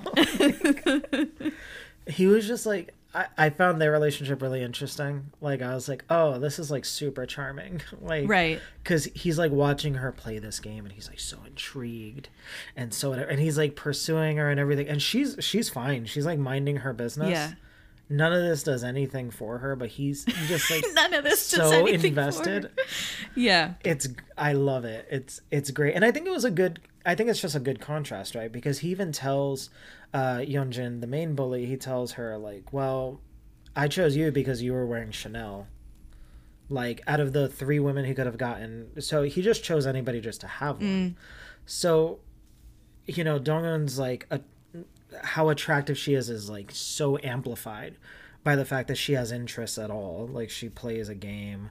She looks mysterious. She's quiet. She's humble but she looks smart. She knows how to carry a conversation in her own way. Yeah. so i think that's why he just like fell head over heels for her. He really was attracted to her and uh, the go thing where she's she stands out in a crowd because the go parlor that he goes to is literally full of men and old men yeah and and, she's there. scummy looking old yeah, yeah, yeah. Like it looked like mm, cigarette smoke from 1980 was still in the walls. So uh, he was like, "Oh my god, she's by virtue of just her being there, he was bound to notice Yeah. her." And then she just leaves him wanting more every time they interact. And great. I loved it. I loved every time they talked and how you know you just realize that he he does love her. And what I didn't like about them or him for her, yeah which is why I never like completely shipped them, even though they like look great together, um, yeah is that I knew that he, first of all, he's insanely rich. He comes from a privileged background. Not that that's a strike against like anybody necessarily, Right, but yeah. he did show some of this pompous attitude in part Yeah. one, especially like when he was dealing with his driver. So they pull up to the house, and the driver, the driver was like, um, it was raining, and the driver had the umbrella, was getting him out of the car, and the driver goes, "Can you hold the umbrella?" Because I need to get stuff out of the car. yeah And the way he sort of reacted to him saying, hold your own umbrella, yeah was a red flag for me. Because I was like, oh, he was like disgusted Yeah. like, He was "I'm like, "How dare you like ask- whore hold an umbrella? What do you, who do you think I am? So he does it like with a tude. And it's so Yeah. subtle. Like, it's not an overt thing. You're just, I'm reading the tea leaves here. He gets the stuff out of the car. It's a bottle of wine. And the guy's like, oh, like, here's your wine. And he goes, nah, keep it. And he's like, no, no, no, please. Like, the driver is very humble. And he's like, look, I wouldn't even know how to drink this fine wine. And the guy goes, it's so expensive yeah, it's so expensive. Like I wouldn't even know how. Like, please just take it. And Doyoung is like, why don't you just go to the supermarket, get a bottle of ten dollar wine, drink that first, and then drink this wine, and you'll get an idea. You'll catch up to like how you're supposed to appreciate the wine. And I was like, fuck Jesus. right off. Like that guy. yeah, like I was like, or I could give you this bottle and you can comp me for it. like, like homeboy's a driver. He doesn't want like a three hundred dollar wine. So I was or whatever it very was. um, upset. Yeah, that was gross. It was gross. That was the ick. It was. Yeah. It gave me the ick. And you know the way he carries himself and his bearing, I was like, no, like he's. I, I wouldn't want him for Dong-eun. No, it wouldn't work. It wouldn't It work. work. He, like even though he sort of worships her in a sense, like no, I think he worships her because she's not. she's unattainable to him. Yeah, and she's unattain- unattainable, Yeah. and she's smart. and she's smart, So- and his wife's stupid and ditzy and whatever. It's despite no being skills so whatsoever. manipulative, she has no work bankable skills, no No, like Useless. useless, just useless. Useless. And Dong-eun is so Couldn't even write her own scripts to be a weather girl. to be a weather girl. Today we have Unless- highs of and I'm- I'm- 75 and You remember when she's in jail and they're like, "Hey, weather girl, what's the forecast?" Oh my god! like, crying and shit. whoa, whoa, whoa! Pause, pause, pause. Because that's like Endgame Oh, yeah, yeah, yeah, and Endgame. So anyway, Jung Sung Il playing Do Young, I really liked his character, um, but not enough for me to ship him with Dong-eun. Like I was No. like, no. And a last word on them too is that uh, let me go down to it. Writer Kim Eun-sook confirmed a theory about them too. Okay. I will now relay what the theory was and a certain conversation that they had. So, Dong-eun says, You see, I had hoped that no one would stay by Yeonjin's side, especially her husband. He goes, Why is that so? She says, Because I think you're Yeonjin's glory, Mr. Ha. I want you to be Yeonjin's ruin instead. And he Love goes, that. Despite having such a plan, you weren't very proactive, meaning like you didn't really go full send on this thing either, like trying to drag me away from her. He goes, Not as aggressive as I imagined. I'm not going to leave Yeonjin, which is such a charged statement. He's like, Well, you didn't exactly seduce me to the point where I would leave my wife either. but, and she's surprised because he knows the full story now. He knows that his wife fucking bullied her to the point Yeah. where she has scars all over her body and she's forever changed. And Dong-eun says, Why? Why are you not going to leave Yeonjin? And he says, I don't know. I don't like saying I don't know, but I still don't know. I've only just realized that I'm not going to leave Yeonjin. So let's meet again. And fans were divided over this conversation. Did Ha Do Young decide to stay with Yeonjin because he still loves her? I don't. I chiming in here. I don't think that was the case at all. Like he didn't No, love her. Yeah. No. Or did he decide to stay with her because that would be the only way to keep running into Dong-eun? That's really good. I think it's that. I think it's. I think in a way, and that kind of gives me even more ick for him. Because he's like- staying with his tyrant, He's disgusting wife. her just so that he but can- also it says, "Well, you're never going to be finished with this like torture trip that you're on, so I'm just to stay with her and not rock the boat with the fringe benefit of her schoolyard victim hanging around all the time." Like I don't know, that kind of sits that's kind of crunchy to me. Oh. It's like, well, if you're gonna pursue her forever, I'm just gonna stay over here and not rock the boat, and you you do your thing, and we'll see. Each and we'll meet up. We see each other. We'll meet up every so often. So it's kind of the Kim Eun-sook, the writer, explained that in that moment he really doesn't know for sure, but he becomes certain of the fact that he developed romantic feelings for Moon Dong-eun as he munches on samgak gimbap, which is that onigiri, like triangular rice, um, which he has in the convenience stuff. store. So he has it again alone, and you see him sort of contemplating Moon Dong-eun and the fact that him eating this like it's another poor person's meal. yeah. It reminds It's him like of a her. buck fifty. Yeah. Yeah. So this is a quote from the writer. She says, He knows he is going to be of use to Dong-eun only if he remains as Yeonjin's husband. If he leaves Yeonjin, there's no reason for him and Dong-eun to cross paths again. In the moment, he doesn't know about his feelings or he isn't sure about them. But then, when he tries the samgak gimbap, he realizes for sure, oh, I must have had real feelings for that woman. He walks out of Dong-eun's life as a gentleman, but remember that he's still an asshole who- pushes Jae-jun off a construction site, which we will get to in a minute Yes. or two. So, a very, very interesting relationship that Kim Eun-sook crafted between Dong-eun and Do Young, the husband. Love that she spoke up about that too. Hmm. Like I don't like it when writers like like, well, it's whatever you want it to be. Like this isn't choose your adventure. you wrote this. Can you just like tell what was your intention, police? like please? I don't want to I don't want to look for subtext. I want you to tell me. like, yeah. oh my god. So really cool, So, really cool yeah. dude, really cool character, especially when paired with Dong-eun. Let's talk about Oh the. my god, what about the fighting when he fights? oh yeah, okay. uh, so like yeah, he butts heads with Jae-jun because Jae-jun's like on a power trip, thinking he's a father now. LOL. so and weird. and he's trying to me- uh, weasel his way into Yesol's life, the little girl's life. And he shows up to like Father Day or something at the school. it's so funny. I uh the fight between them is funny too. I, I just, Yeah. I mean, Do Young is above fighting, but I mean, he'll throw a punch if this guy's like asking for it. So He had that very like Sherlock Holmes like stance Stop. of like Stop. straight punching. I was like, yeah, like he you could tell he took fighting like some kind of old style of fighting. Mm. I Mm-hmm. love when uh when Jae-jun is like getting knocked like right in his shit, and he's like he tells his assistant or his lawyer, Don't- don't hold me Yeah, back, yeah. and his lawyer's like, I'm not. He's No one's there holding like you, bro. Buffoon falling over. Just- don't hold me back. And the lawyer's he like, got his shit rocked. I was like, yo, let's go. really satisfying to see Do Young like pummel Jae-jun in the So parking good. lot and just like the guy deserved that and more. Which uh, I guess we can get to like what happens between them two because the end game for Jae-jun is intimately tied to Do Young. We can, yeah. well, wait, we still gotta go over these last. So three let's go over these last three and then we'll circle back. So uh, Sara, Lee Sa-ra, the, the druggie. the druggie. She had some of the craziest fucking scenes in this whole show because Wild, wild, wild.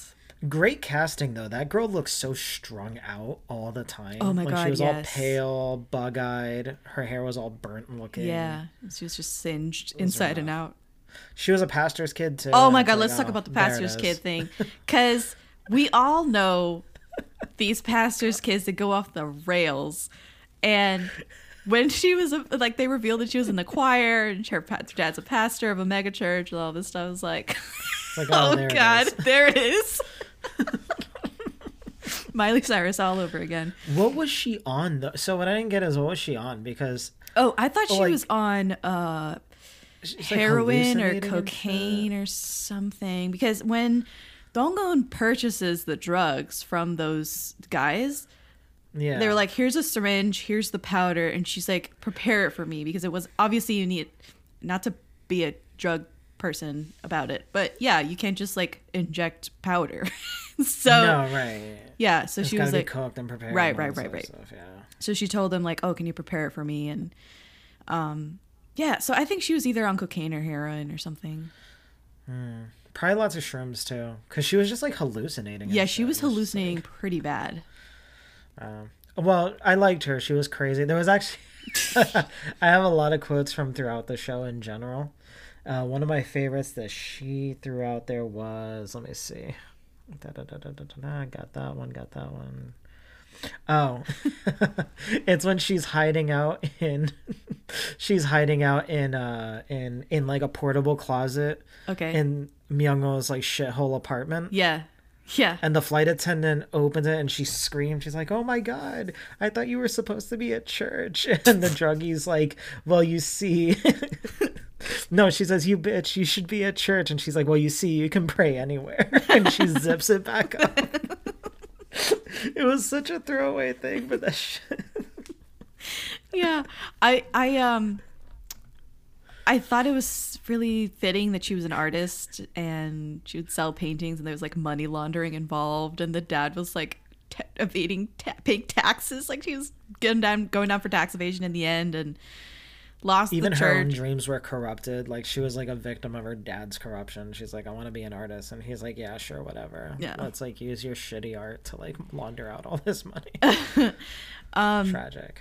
it was tragic but i mean the most surprising scene i guess is uh the church scene That was so upsetting. that was upsetting that That was was, upsetting it was so like uh, just wrong just all sorts of wrong Profane, profane yeah horrible.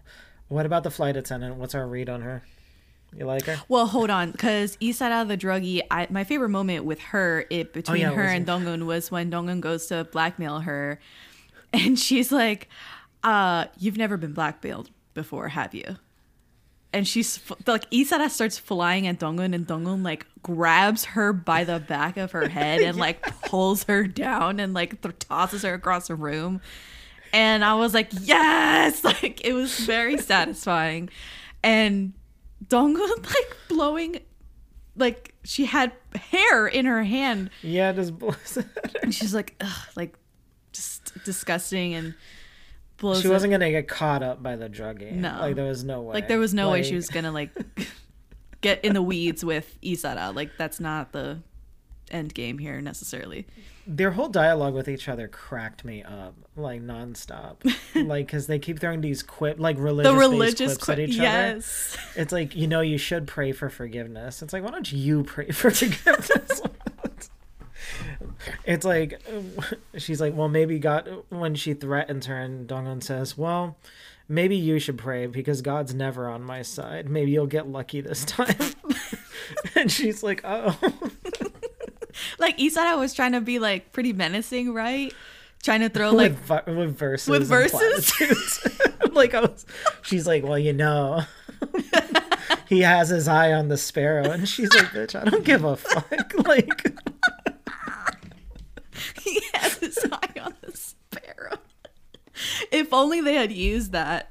Oh my god. You're killing me. Okay, so I think that's all I had for Lee Sa-ra.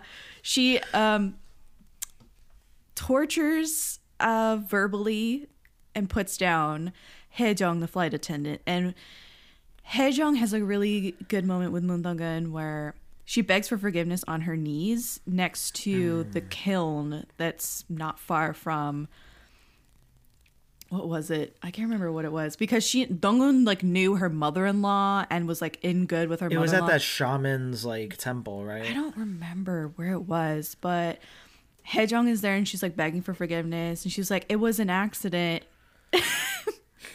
and Moon Dong-eun was like, an accident. Okay. So she grabs uh what was it? Like an ember Yeah, and almost uh t- Like, throws, throws it on it her at her? face and she's like, "Oh, sorry, that was an accident." Like So, and she's like, ah. yeah. she went from begging to getting really angry so fast. Oh, yeah. Yeah. She's like, "What do you want from me?" Was like- She was pretty easy on her though, for the same reason she was easy on the other guy. It's like you don't have anything you can offer me. Yeah. Jesus. It was nothing there. She was funny though. So as far as I could tell, like we already kind of mentioned it, but like she's a flight attendant. She's trying to kind of, you know, be above. Oh my god! But she loves Jae-jun. She's obsessed with him, and she wants to be his girl, right? That's so funny Which is because she was looking for a sugar daddy in first class. yeah, yeah. Yeah. There's actually a line she has about that I, I loved. I loved. They're like, "Why do you love being a flight attendant?" And she says something along the lines of, "The classes you can't fake the classes up here. It's divided by nothing more than a curtain, and yet somebody from the other side cannot come up here." Because remember how she would like flirt with people in first class? Okay, hold on. I, no, no, she didn't. She didn't flirt with somebody in first class. They were like harassing Yeah. her in first class. But didn't she flirt with that guy who bought her that rock, like that huge ring?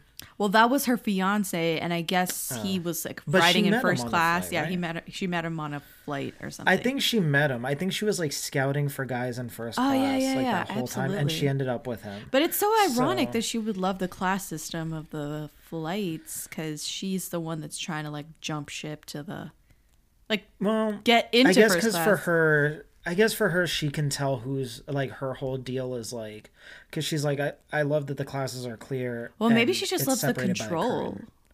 Yeah, being and if she attendant. gets somebody on this side of the curtain, she's on this side of the Right, curtain. she has the power in the in the air. You know. Which is funny because she would constantly put down uh, Myungo, uh, Myungo, Yeah, yeah, like, Myungo. along with everybody else. But it's also like, honey, you're like half a step above. like, relax. Yeah. Um, She's a mess.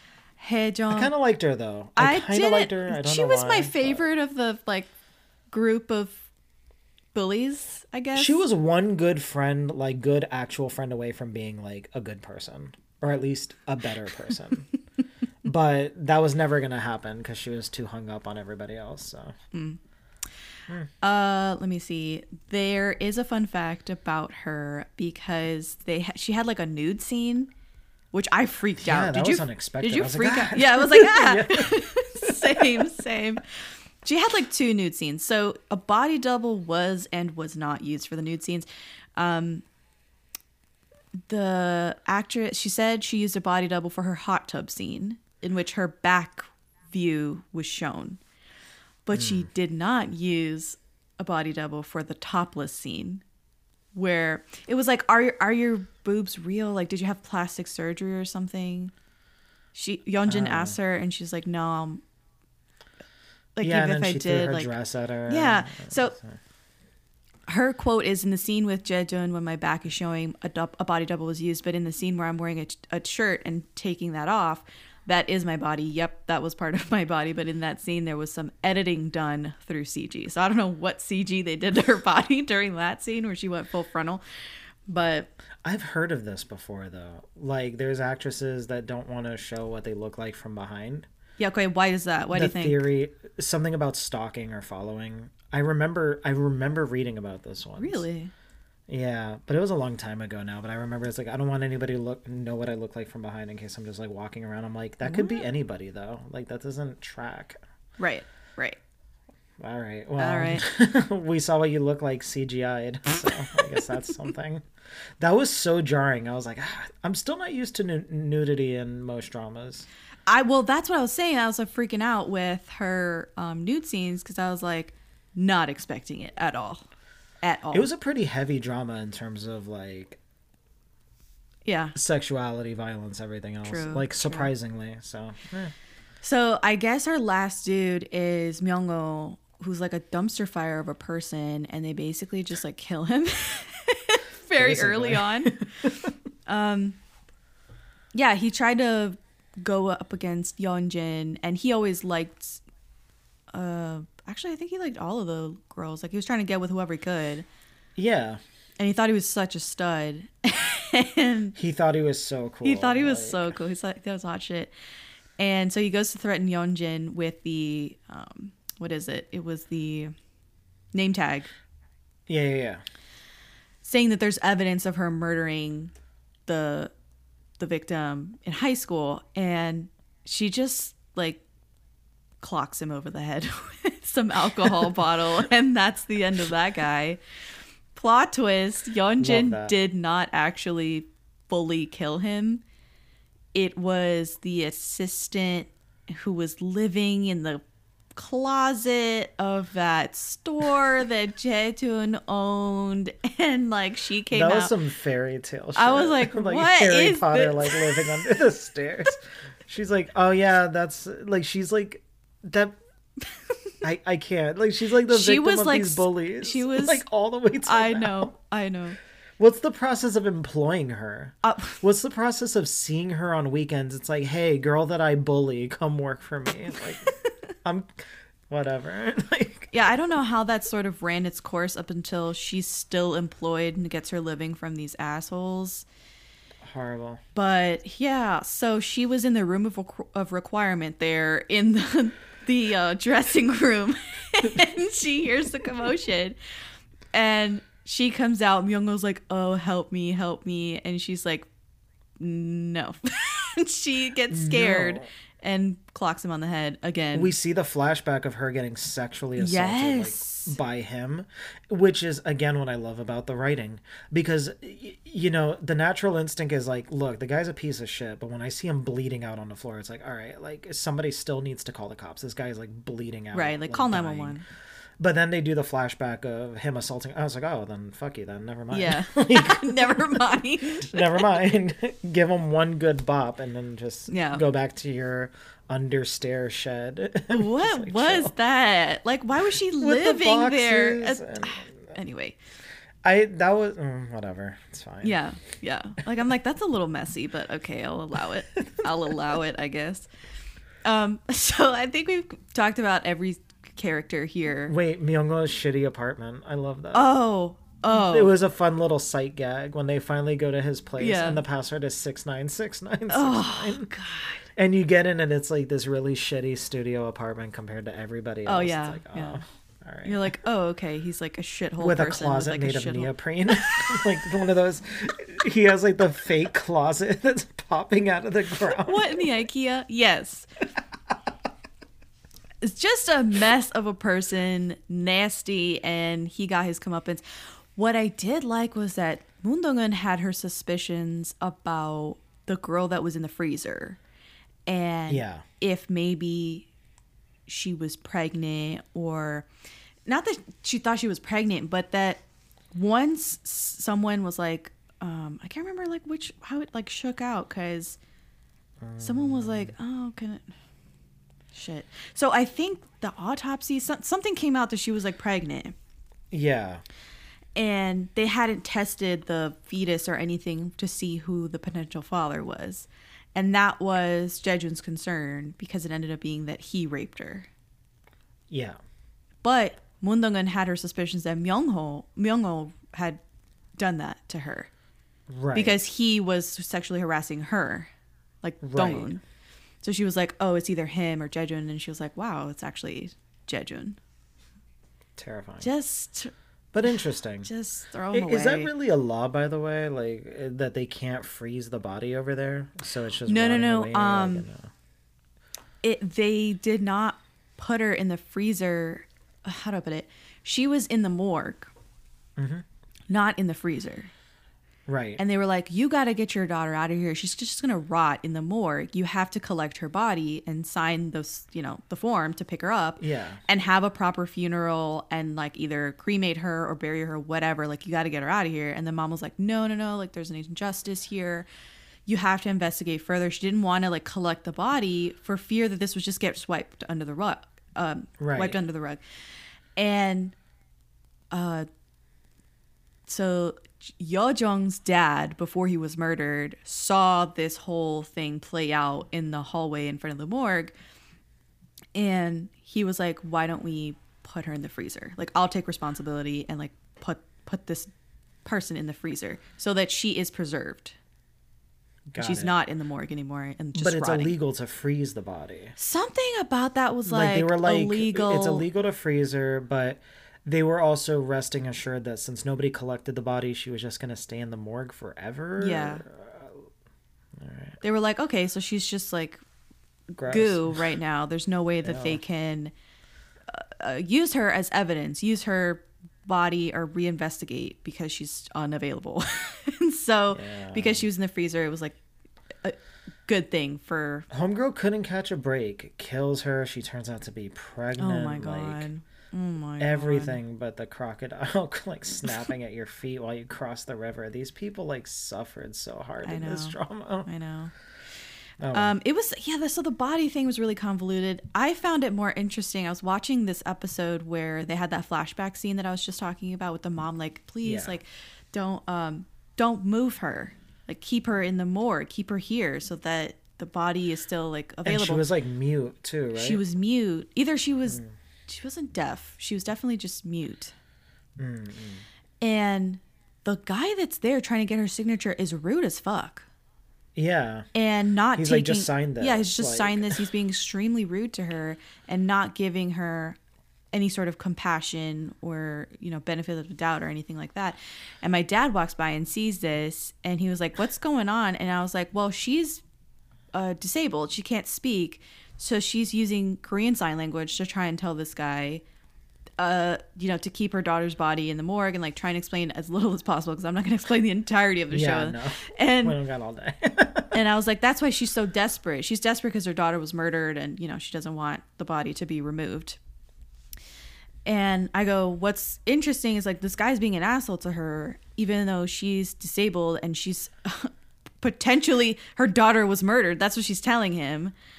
And he's still like, nah, you got to move the body. And I was like, most people in the show are very rude to the mother or to anybody who has a disability. And I was like, that's pretty common over there. It's very highly stigmatized to have any sort of mental illness, be disabled, or what have you. And he was like, really? I was like, yeah. That's why he's being such an asshole. Like, it's part of sort That's of the society. life. Yeah, yeah. Yeah, it that's something that I was gonna, and I hated that I came to this realization. I was like, oh wow, it's pretty clever that this like mon- manga, this drama is such a bleak universe. I'm like, oh wait, that's just Korea. Oops. My bad. And it sucks because it's like, but it's true, and you see it in all the dramas. Like maybe, of course, not everybody is gonna tr- would treat her like that in Right, real life. right. But it's like the fact that it happens at all, it's almost far fetched. Like it's not inconceivable, but it's like, damn, like I forgot that. Yeah. Yeah, that's that's unfortunate. Yeah. Which is why, uh, you know, Yeo-jeong's the head, the headsman's father, is such a saint. Like he's pi- he's painted as such a such, such a saintly figure because Yeah. not only is he treating a murderer, like the guy that comes in and ends up murdering him, he also like does this kindness for the mom of that the first victim Yeah. and saves the body for her. I hated that the murderer kind of proved everybody else's point. Because everyone's like, don't work on him. He's a murderer. And he's like, no, he deserves dignity and like, Yeah, yeah, yeah. medical care just like everyone and kills him anyway. It's like, oh, really, really screwed that up. Yeah, That was sad. this is why we can't have nice things. That motive was terrifying. Oh, it's though. terrifying, terrifying, and him going like, "Dad, Dad," like Dad, dad, and just like oh laughing like a loon.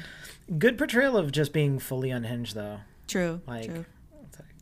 Oh well. So talking about unhinged, let's talk about the end game for all of these lunatics. So Je- let's talk about Jae-jun and Doyoung first. Okay. So Jae-jun and Doyoung, Doyoung is like, I just want my daughter. I want out of this marriage. I love the moment of realization when he gets home and he's in their giant closet and he sees all the blue clothing bags from Jae-jun's store, and it's just memorabilia from all the times that they fucked, and it's just like he's It's like, freaking oh, out there we are. yeah. So he's like, "Oh my god, it's everywhere. It's cluttering the entire closet." And so in the end, I think it was Jae-jun goes to one of Yesol's soccer games and she's not there and the moms are like, "Look, like she got taken out of school, like we don't know where she's at." And he's causing a scene.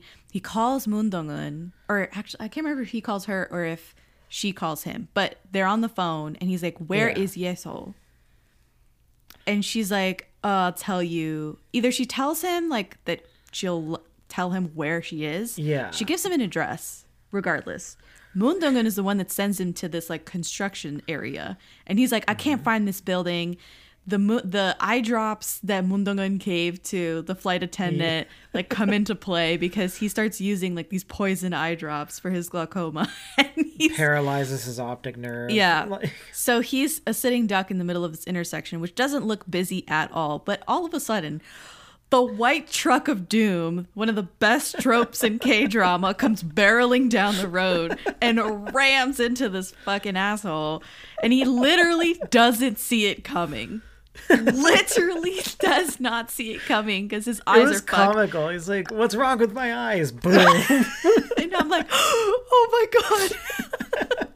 so then I had a couple people ask me because I've done uh, TikToks about the glory and stuff, and they were like, I don't understand how he got into the bu- the top of the building, this construction Yeah. building. And I was like, well, obviously Moon Dong-eun was co- uh, lining up with Do Young, yeah. the husband, and sent Jae-jun to Do-young, and Do-young picked up the slack here and was like, "All right, I'll, this is he's into construction. That's his whole business. He's a um, got a construction business um, company." Yeah. And so all of these buildings are under construction. I think when he hit Jae-jun with the white truck, I don't think he was driving the truck. Okay. I don't think he was driving the construction truck. But he's paid people or whatever. He got Jae-jun out of the car, who I assume he was unconscious after the crash Right. and took him up to the top of this building. And when Jae-jun sort of came to, he realized, I don't know where the fuck I am. And there's this guy who's possibly just beating up on him or what have you, not like revealing who his identity is. And then he can't fucking see. So Yeah. he's stumbling around at the top of this building. And that's all we see. Like we cut to, and he's like running around on top of this building. And he's like, "What do you want? Whatever." He like doesn't know what the fuck's going on, and I love it. I love it. I love it. He's like in the dark, Yeah, literally. literally. Like, where am I? and you see, you don't see Do Young do this, but somebody pushes Jae-jun off the top of this building, and he lands in like a vat of curing concrete or something. Yeah, and they're never gonna find him. They're never gonna find that fool. he will never be found. Yeah. like this isn't even going to be a problem. Right. This is like for the CEO. This is like, all right, yeah, I th- I killed the guy and then I picked up my daughter. like like this is it's a Tuesday errand. Yeah. Like between picking up toilet paper on the way home, you killed someone. Yeah. And that's that. Like So I loved this ending for Jae-jun. It was like father against father, uh, man against man, and you Loved know, it. There was a lot of beef between them too because he was fucking around with his wife for all these years and the daughter that he was so beloved and it was actually not his biological daughter. So like they had beef going on and it's so obvious that it's Doyoung because of the tie thing. Like they showed Yeah. his tie. And then it's like flowing at the airport. Yeah. And they're like, oh, it's him. Like we knew it was him. It's fine. It's him. Like It's 100% you know what Doyoung. though? I do like that they they made it impossible just by even as an implication that Doyoung would leave his daughter with Yeonjin and Jaejun. It's like I'm either here with y'all or we're both out. Mm. Like I love that that wasn't even remotely suggested as a possibility. Like he wasn't gonna leave his daughter with these fools. Yeah. there's no way. There's no fucking way. Love it. So Serve that's an end for. Do Young. He literally skips off into the sunset with his daughter, and they like fuck off to I don't know America or some shit. I don't even know. They went to the UK or Ireland, Yes, which really yes, yes, yes. stuck out to me. Really, find a place overseas in the UK or Ireland. I'm like, what about us? Like, to New York. Like, I don't know. Like, Yeah. oh well. LOL. I don't know. It's something about like the royalty of like the UK. It's like he's uh, he's an elitist, so Yeah, Sure. that fits him like a slipper. Yeah. Like, sure, let me live in Winsington. Kensington, Winsington. Ken Ken Schmotzer's fire or whatever. I don't know. oh god. Something posh. Yeah, it's posh. It's posh. It I could him. see her in a cute, like, like one of those cute, like boarding school type deals. Absolutely. Yeah, it's gonna be a very idyllic countryside life for them. Yeah, They're yeah. gonna be okay. They're gonna be fine. So they leave Jae-jun's in the in the concrete curing, and then we have um, Ajima. She gets uh, her husband dies, Thank God. gets murdered, and she gets to wear her red lipstick finally, and it's really cute to see her little life and see her owning a business and just kind of diligently living a really independent life the way she always wanted to. Her daughter's safe, and it's great. Surprised you didn't go to the states with her. Really surprised you. I thought that was strange too. I was like, huh. Yeah. Yeah. Hmm. So we have Lee Sa-ra who gets broadcasted that her her drug trip got broadcasted on the interwebs. She got arrested for drug use and Korea is very harsh to drug abusers over there. It's Yes. illegal in and outside of the country, which is I think people find that really strange. Like if you commit a crime as much as like in the US, if you do drugs overseas, they're not going to be waiting for you at the airport because you did drugs overseas and that's illegal. Like, you know what I'm saying? Even if you go to a different state, like if you go to a different state where marijuana is legal, Yeah. And you get blasted, and you come back like like you get blasted before your flight and go back to wherever it is that you go where right. marijuana is illegal, unless you're kicking up a fuss and making a scene, they're still not gonna Right. grill you about it. Right. So I, I remember reading about this a lot once that this kid like was studying in Canada, Mm-hmm. smokes a bit of pot, goes back, and he gets slapped with all this stuff, and it's like, yo, like, Yeah. don't you guys have jurisdiction? Yeah. Like, yeah. They have like zero tolerance policy towards drugs. So it's a huge th- deal that she gets busted finally for her drug use. The scene with her and the snake and the hallucination and the video of her fucking Myungo for drugs. I was like, this is so Requiem for a Dream. Like, too much for me. Okay. snakes are talking. Yeah. like it was terrible. I was like, oh lord, like this is that's I did not have to see any. so of this. she gets out she gets out and uh, her family's trying to throw some clout behind her some money behind it so that it kind of goes away and she was gonna like try and flee, flee the country and stuff.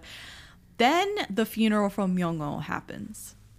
And they start fucking up each other like the ipad situation comes back into play with and like they get it she gets this strange text from Youngwoo's like iPad. And anyway long story short Lee Sa-ra like fucking stabs Hye-jeong in the neck at the funeral that was rough. and I was like, she's lost it. Like she's lost her marbles because she's just stabbing people in public. insane. Yeah, she's She's insane. insane.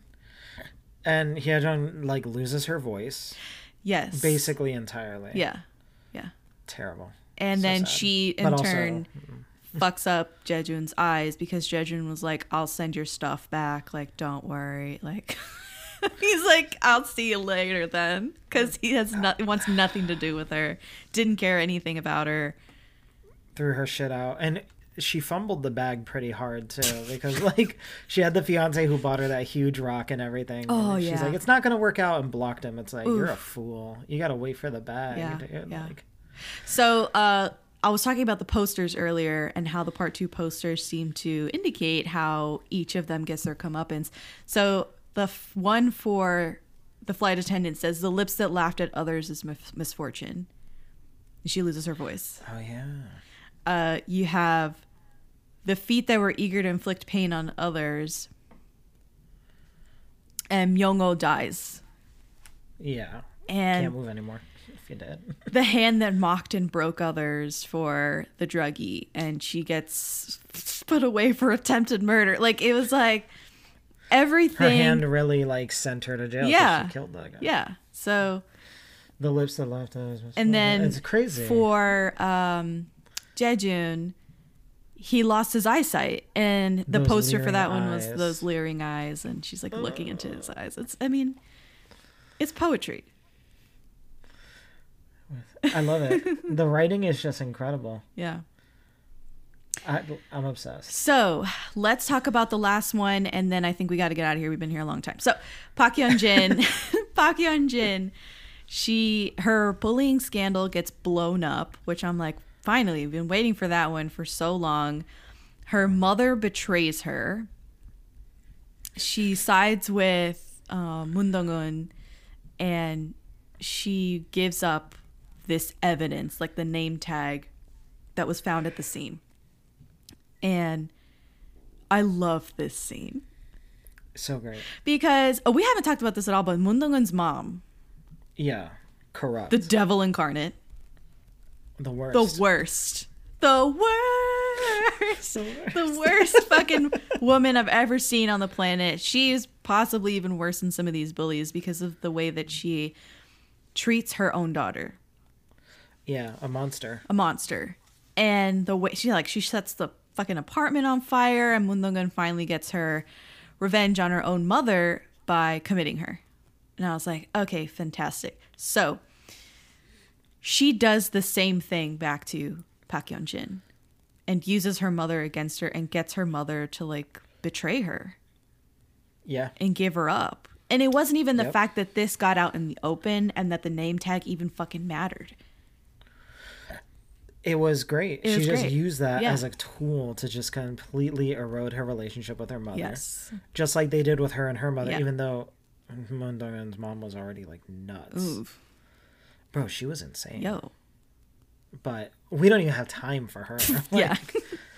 Also, I'm glad she was like committed. I'm like, this lady, there's not even revenge to take. This woman's nuts. Yeah. Like, she needs to be put away. Yeah. like, anyway, but yeah, I, I actually love that too. She completely destabilized her, the mom, and mom, the daughter. yeah. And remember when they pass each other in jail and she's like, Mom, and even in jail, she would. So Yeonjin gets put away for murder, murder, murder, murder, Murder. and uh, she sees her mom in the Do prison. Young serves divorce.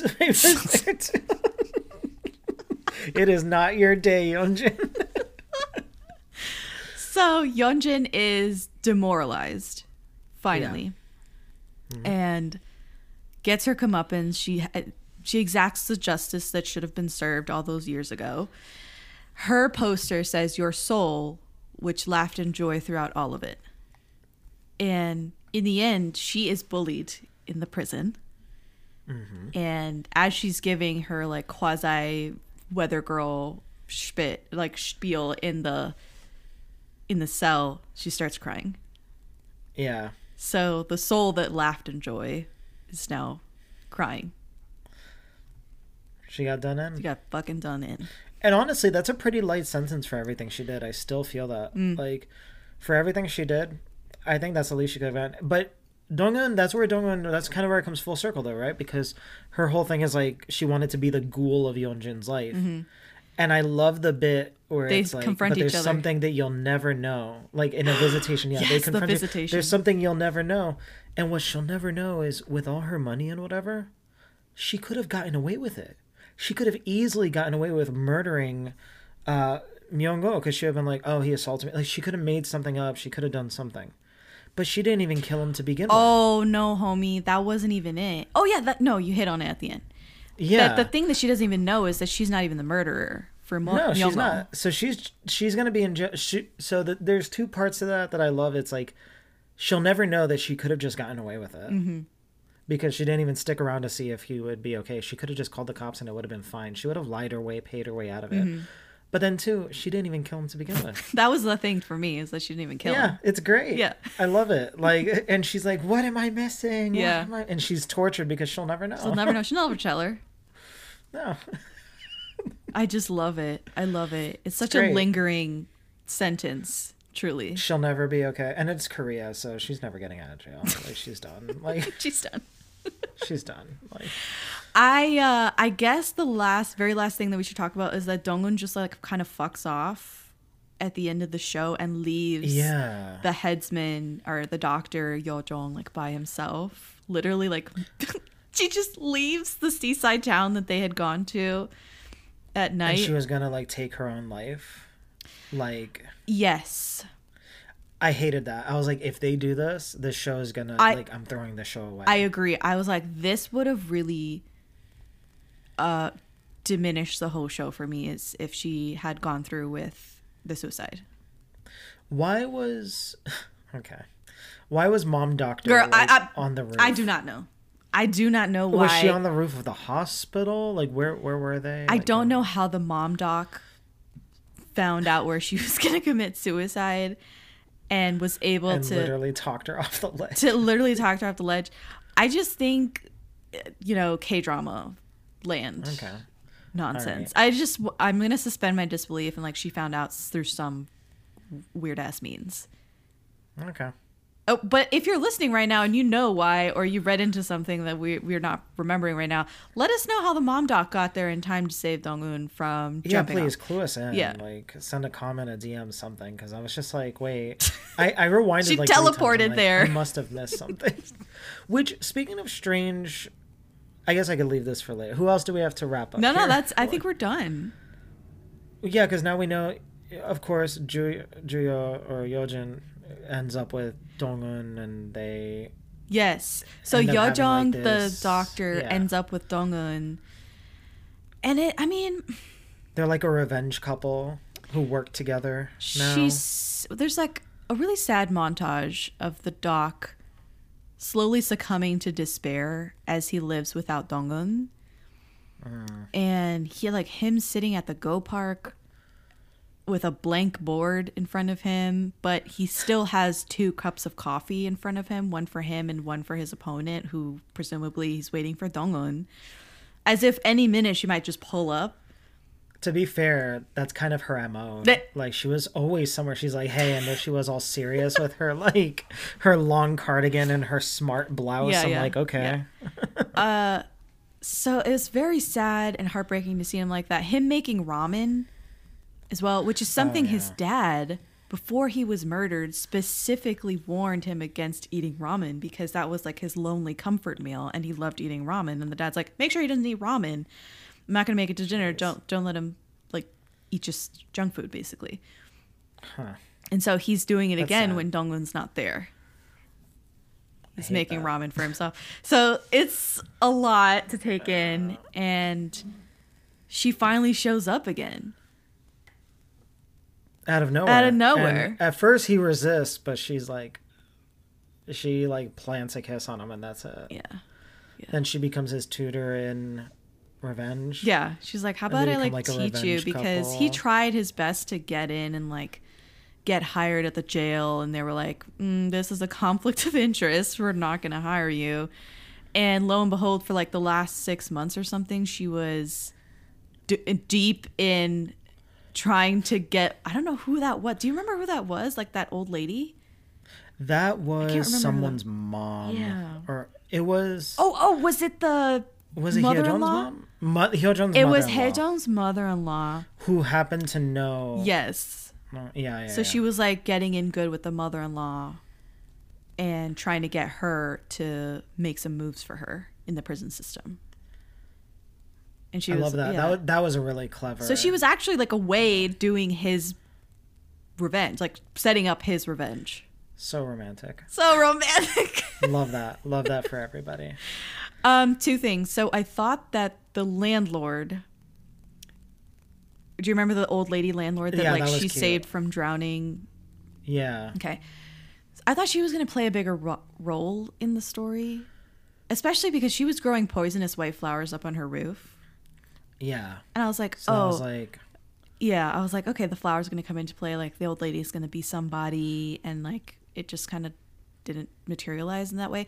The Green Hills that like all three or four of these women owned yeah. that turned out to be nothing. Like I thought it was going to be a big reveal. It ended up just being a red herring. So completely subverted. yeah, Yeah. yeah, completely. Yeah. Hmm. Oh well. Uh, the last thing is I have this quote from the doc mom, who materialized at the end of the show to save Dong-eun, but whatever. So this is in episode nine. She says, "Your father was a very good man, so kind and warm-hearted, but blindly pursuing morals and goodwill only brings you false glory, nothing more." Love that. And I was like, "Oh my god." I actually did love that. like I Oh love that a lot. God. Very morally gray, but I could get behind it. Yeah, for sure. There's like so many there's so many quotes that I picked up from here that I love. Like Yeonjin telling her daughter, Don't worry, price tags aren't written in color. like just all of the morals she gave her were about money. yeah. Uh the oh my god, the Ajuma, you think a bitch who gets beaten up doesn't know how to laugh? I might get beaten up, but I'm still a cheerful bitch. that took me out, dog. I was like, no. I uh, I like this quote from Dong-eun. Some hate resembles longing. It's impossible to get rid of. Love that. Love that. Fuck, bro. There was oh my god, there was one that there was two. The one that I really hated cuz Dong-eun was so introspective this whole time. Uh when her the kid that she's tutoring, she's tutoring some punk when she's a full-grown woman. And this punk starts to like make sexually suggestive comments to her and everything. Yeah. she's like he's only like 14 15 and she says something to herself even for this i blame you Yeonjin. Like she says even for this i blame you Yeonjin for giving the impression that i'm this kind of person. I think that's how she wrote it. Ah. But basically like it was very philosophical. Like i found it really philosophical like can a person get bullied to the point where they look like an obvious target to another bully Ooh. and that really like rocked my vision on this whole thing because it's I, I didn't get the whole quote unfortunately but it, it was something along that line Yeah. even for this i blame you Yeonjin, because i look like the kind of person that could be treated this way by this kind of oh My person God. i was like damn it's like someone's born with a kick me sign on their back like terrible Uh, I have this quote from Dong-eun: "Eye for eye, tooth for tooth, fracture for fracture. The one who inflicted the injury must suffer the same." I don't know about that. That sounds too fair play to me.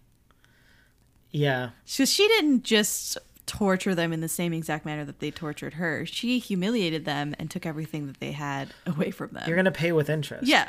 yeah like She's like, eye free. for an eye. that's not No. enough yeah. I love this one. It's like you don't you don't have to get back. You're a better person than them. And Dong-eun says, I don't plan on being better. I'm getting worse every day. Ooh. it's like, damn girl, okay. I, I got a question though. Yeah, what's up? I, I mean we're pretty much there at the end of it, but there's something that's been bothering me. What was the deal with the shaman? Oh, I didn't know either. So like that was Moon Dong-eun showed up at the end when the mom uh had just like murdered the abusive husband from the Ajuma, Yeah. right? Yeah. And Yeonjin was there. And then Dong-eun Looking shows up. him, uh, So like I don't she tells the shaman something because they were like handling money or something like they were like money laundering or something. Like they're trying to pull a fast one on somebody. It was like very unclear. And she said something to the shaman and then the shamans do like this whole um ritual there in the Yeah. snowy courtyard of the the shaman like buildings and it's really unnerving Yeah. and she pre- I couldn't tell if the shaman pretended to be the victim that died or if they were insinuating that she was actually channeling the victim that she pushed off a roof. I couldn't. I couldn't tell. At first, I was like, "Oh, she's pretending," and then I was like, "Wait a second, wait a second, is she?" Like it. but I then it gets worse. then it she's gets like- worse, yeah. With Dong-eun, she's like, "What are you doing here?" Like, she said that her head was like beat in and something else. it. I didn't think she was and referring to Yeonjin Dong-eun. kept turning over like to look behind her, and Dong-eun wasn't there. Oh, weird. Yeah, That but was- it then was But then the shaman starts having like a conniption, Yeah, and all of the other shamans or priestesses in the group who were helping with the ritual are like, "Oh my god, it's the I can't remember the name of it, but it was like the worst punishment for Yeah. a shaman in it was a lot. Shamanism. It was what was it that? It's like their god is like mad or something. Yeah. like it was a whole thing. and I was like, "Is this for real?" Like I couldn't tell if it was real. I think in the end, I, I, I, th- I think in the end, I just sort of thought it was real. I kind of went with it. I was like, yeah. okay, fine. And then Dong-eun Like, seemed very, like she was taking it as if it was real. Like her face was sort of she was really spooked by it. It was a really upsetting moment. yes. And then obviously Yeonjin was like freaking the fuck out with like the whole thing, Yeah. which good because she should be freaked. But yeah, she should be. Dong-eun Like, also seemed pretty affected. So I was like, I don't know, is it real or is it fake? because she said something to her. Right. I, like that's how I thought it was. It's like, hold on. I, you gonna look it up? the shaman. Wait, wait, wait. So while you're looking that up, I have a fun fact about when Dong-eun revealed her body to the doctor, the headsman. Yeah. She went on like a crazy diet beforehand so that she looked more gaunt and more thin and more um, malnourished and stuff for that scene. She says, Yeah. I dieted diligently for that scene. I only ate bananas for three days and I didn't even drink water the day before. Because of this, I felt like dying when putting on the special effect makeup. I think the scene came out better because my body was going through hardships. Oh. Yeah, so that scene in part one where she like reveals all of the scars, which is a very powerful scene. But yeah, I didn't know she did all that. I was like, oh my god, That's a lot. that's a lot. Here we go. Let me see. Uh, the shaman says to the empty air, "Why are you here? Your whole body is covered in blisters and your head is hurt." Moon Dong-eun didn't tell the shaman how Yun So Hee died, so she was surprised that the shaman knows exactly how Young So Hee died. Oh, I got So, chills. yeah. Oh, I got chills. So it was real. it was real. So it was real. It's yeah. real. Fuck. That's Shit. okay. So now we know. now we know. I'm This is so upsetting. This is so Yeah. upsetting. Okay, so did you have anything else in your notes about That's the show? it. Okay, wow. So we're at the end of our episode on the glory. We covered a lot of ground, and there's still way more that we could have talked about. But uh, thank you, Miguel, for You're welcome. coming on this two, almost two and a half hour journey about the glory and for watching the show and for taking you like you could have easily been like no i don't have time to watch this show but No, like I, I, really yeah. you're like yeah no but Hey, uh, no, I'm here. I'm here for it. Like, I'm I'm down for any Korean dramas you want to throw my way because like I'm trying to watch more of them. Yeah. And this one, yo, I was invested. i was know like, it was so good Let's go. it's so good They wasted no time in this drama at all. no no i thought it was all very So good. purposeful and let us know like what you thought about the glory if you agreed with us if you thought it was a five out of five soju bottle show if you didn't like certain things about the show if you agree with uh us for any of these things or if you disagree we'd love to hear from you so you can find me at DaebakPod. Did you want to plug like where they can find you or In another story, okay another time, I'll be around. I'm here. He's I'm here. Never really gone. if you if you message me and you're like, I let Miguel know this or that, or tell Miguel this, and I'll let him know. I always forward the messages to um, the people that guest on the show, whether it's you, Rico, or anybody else who guests on the show. Um, so you can always find me at DaebakPod, and we'll talk some more. But thank you again, Miguel. We're gonna get out of here finally. revenge. That's our show.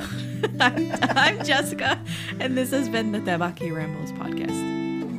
이젠 아무렇지 않은 아주 오랜 기억들 네가 거기 있었는지 아무도 모르고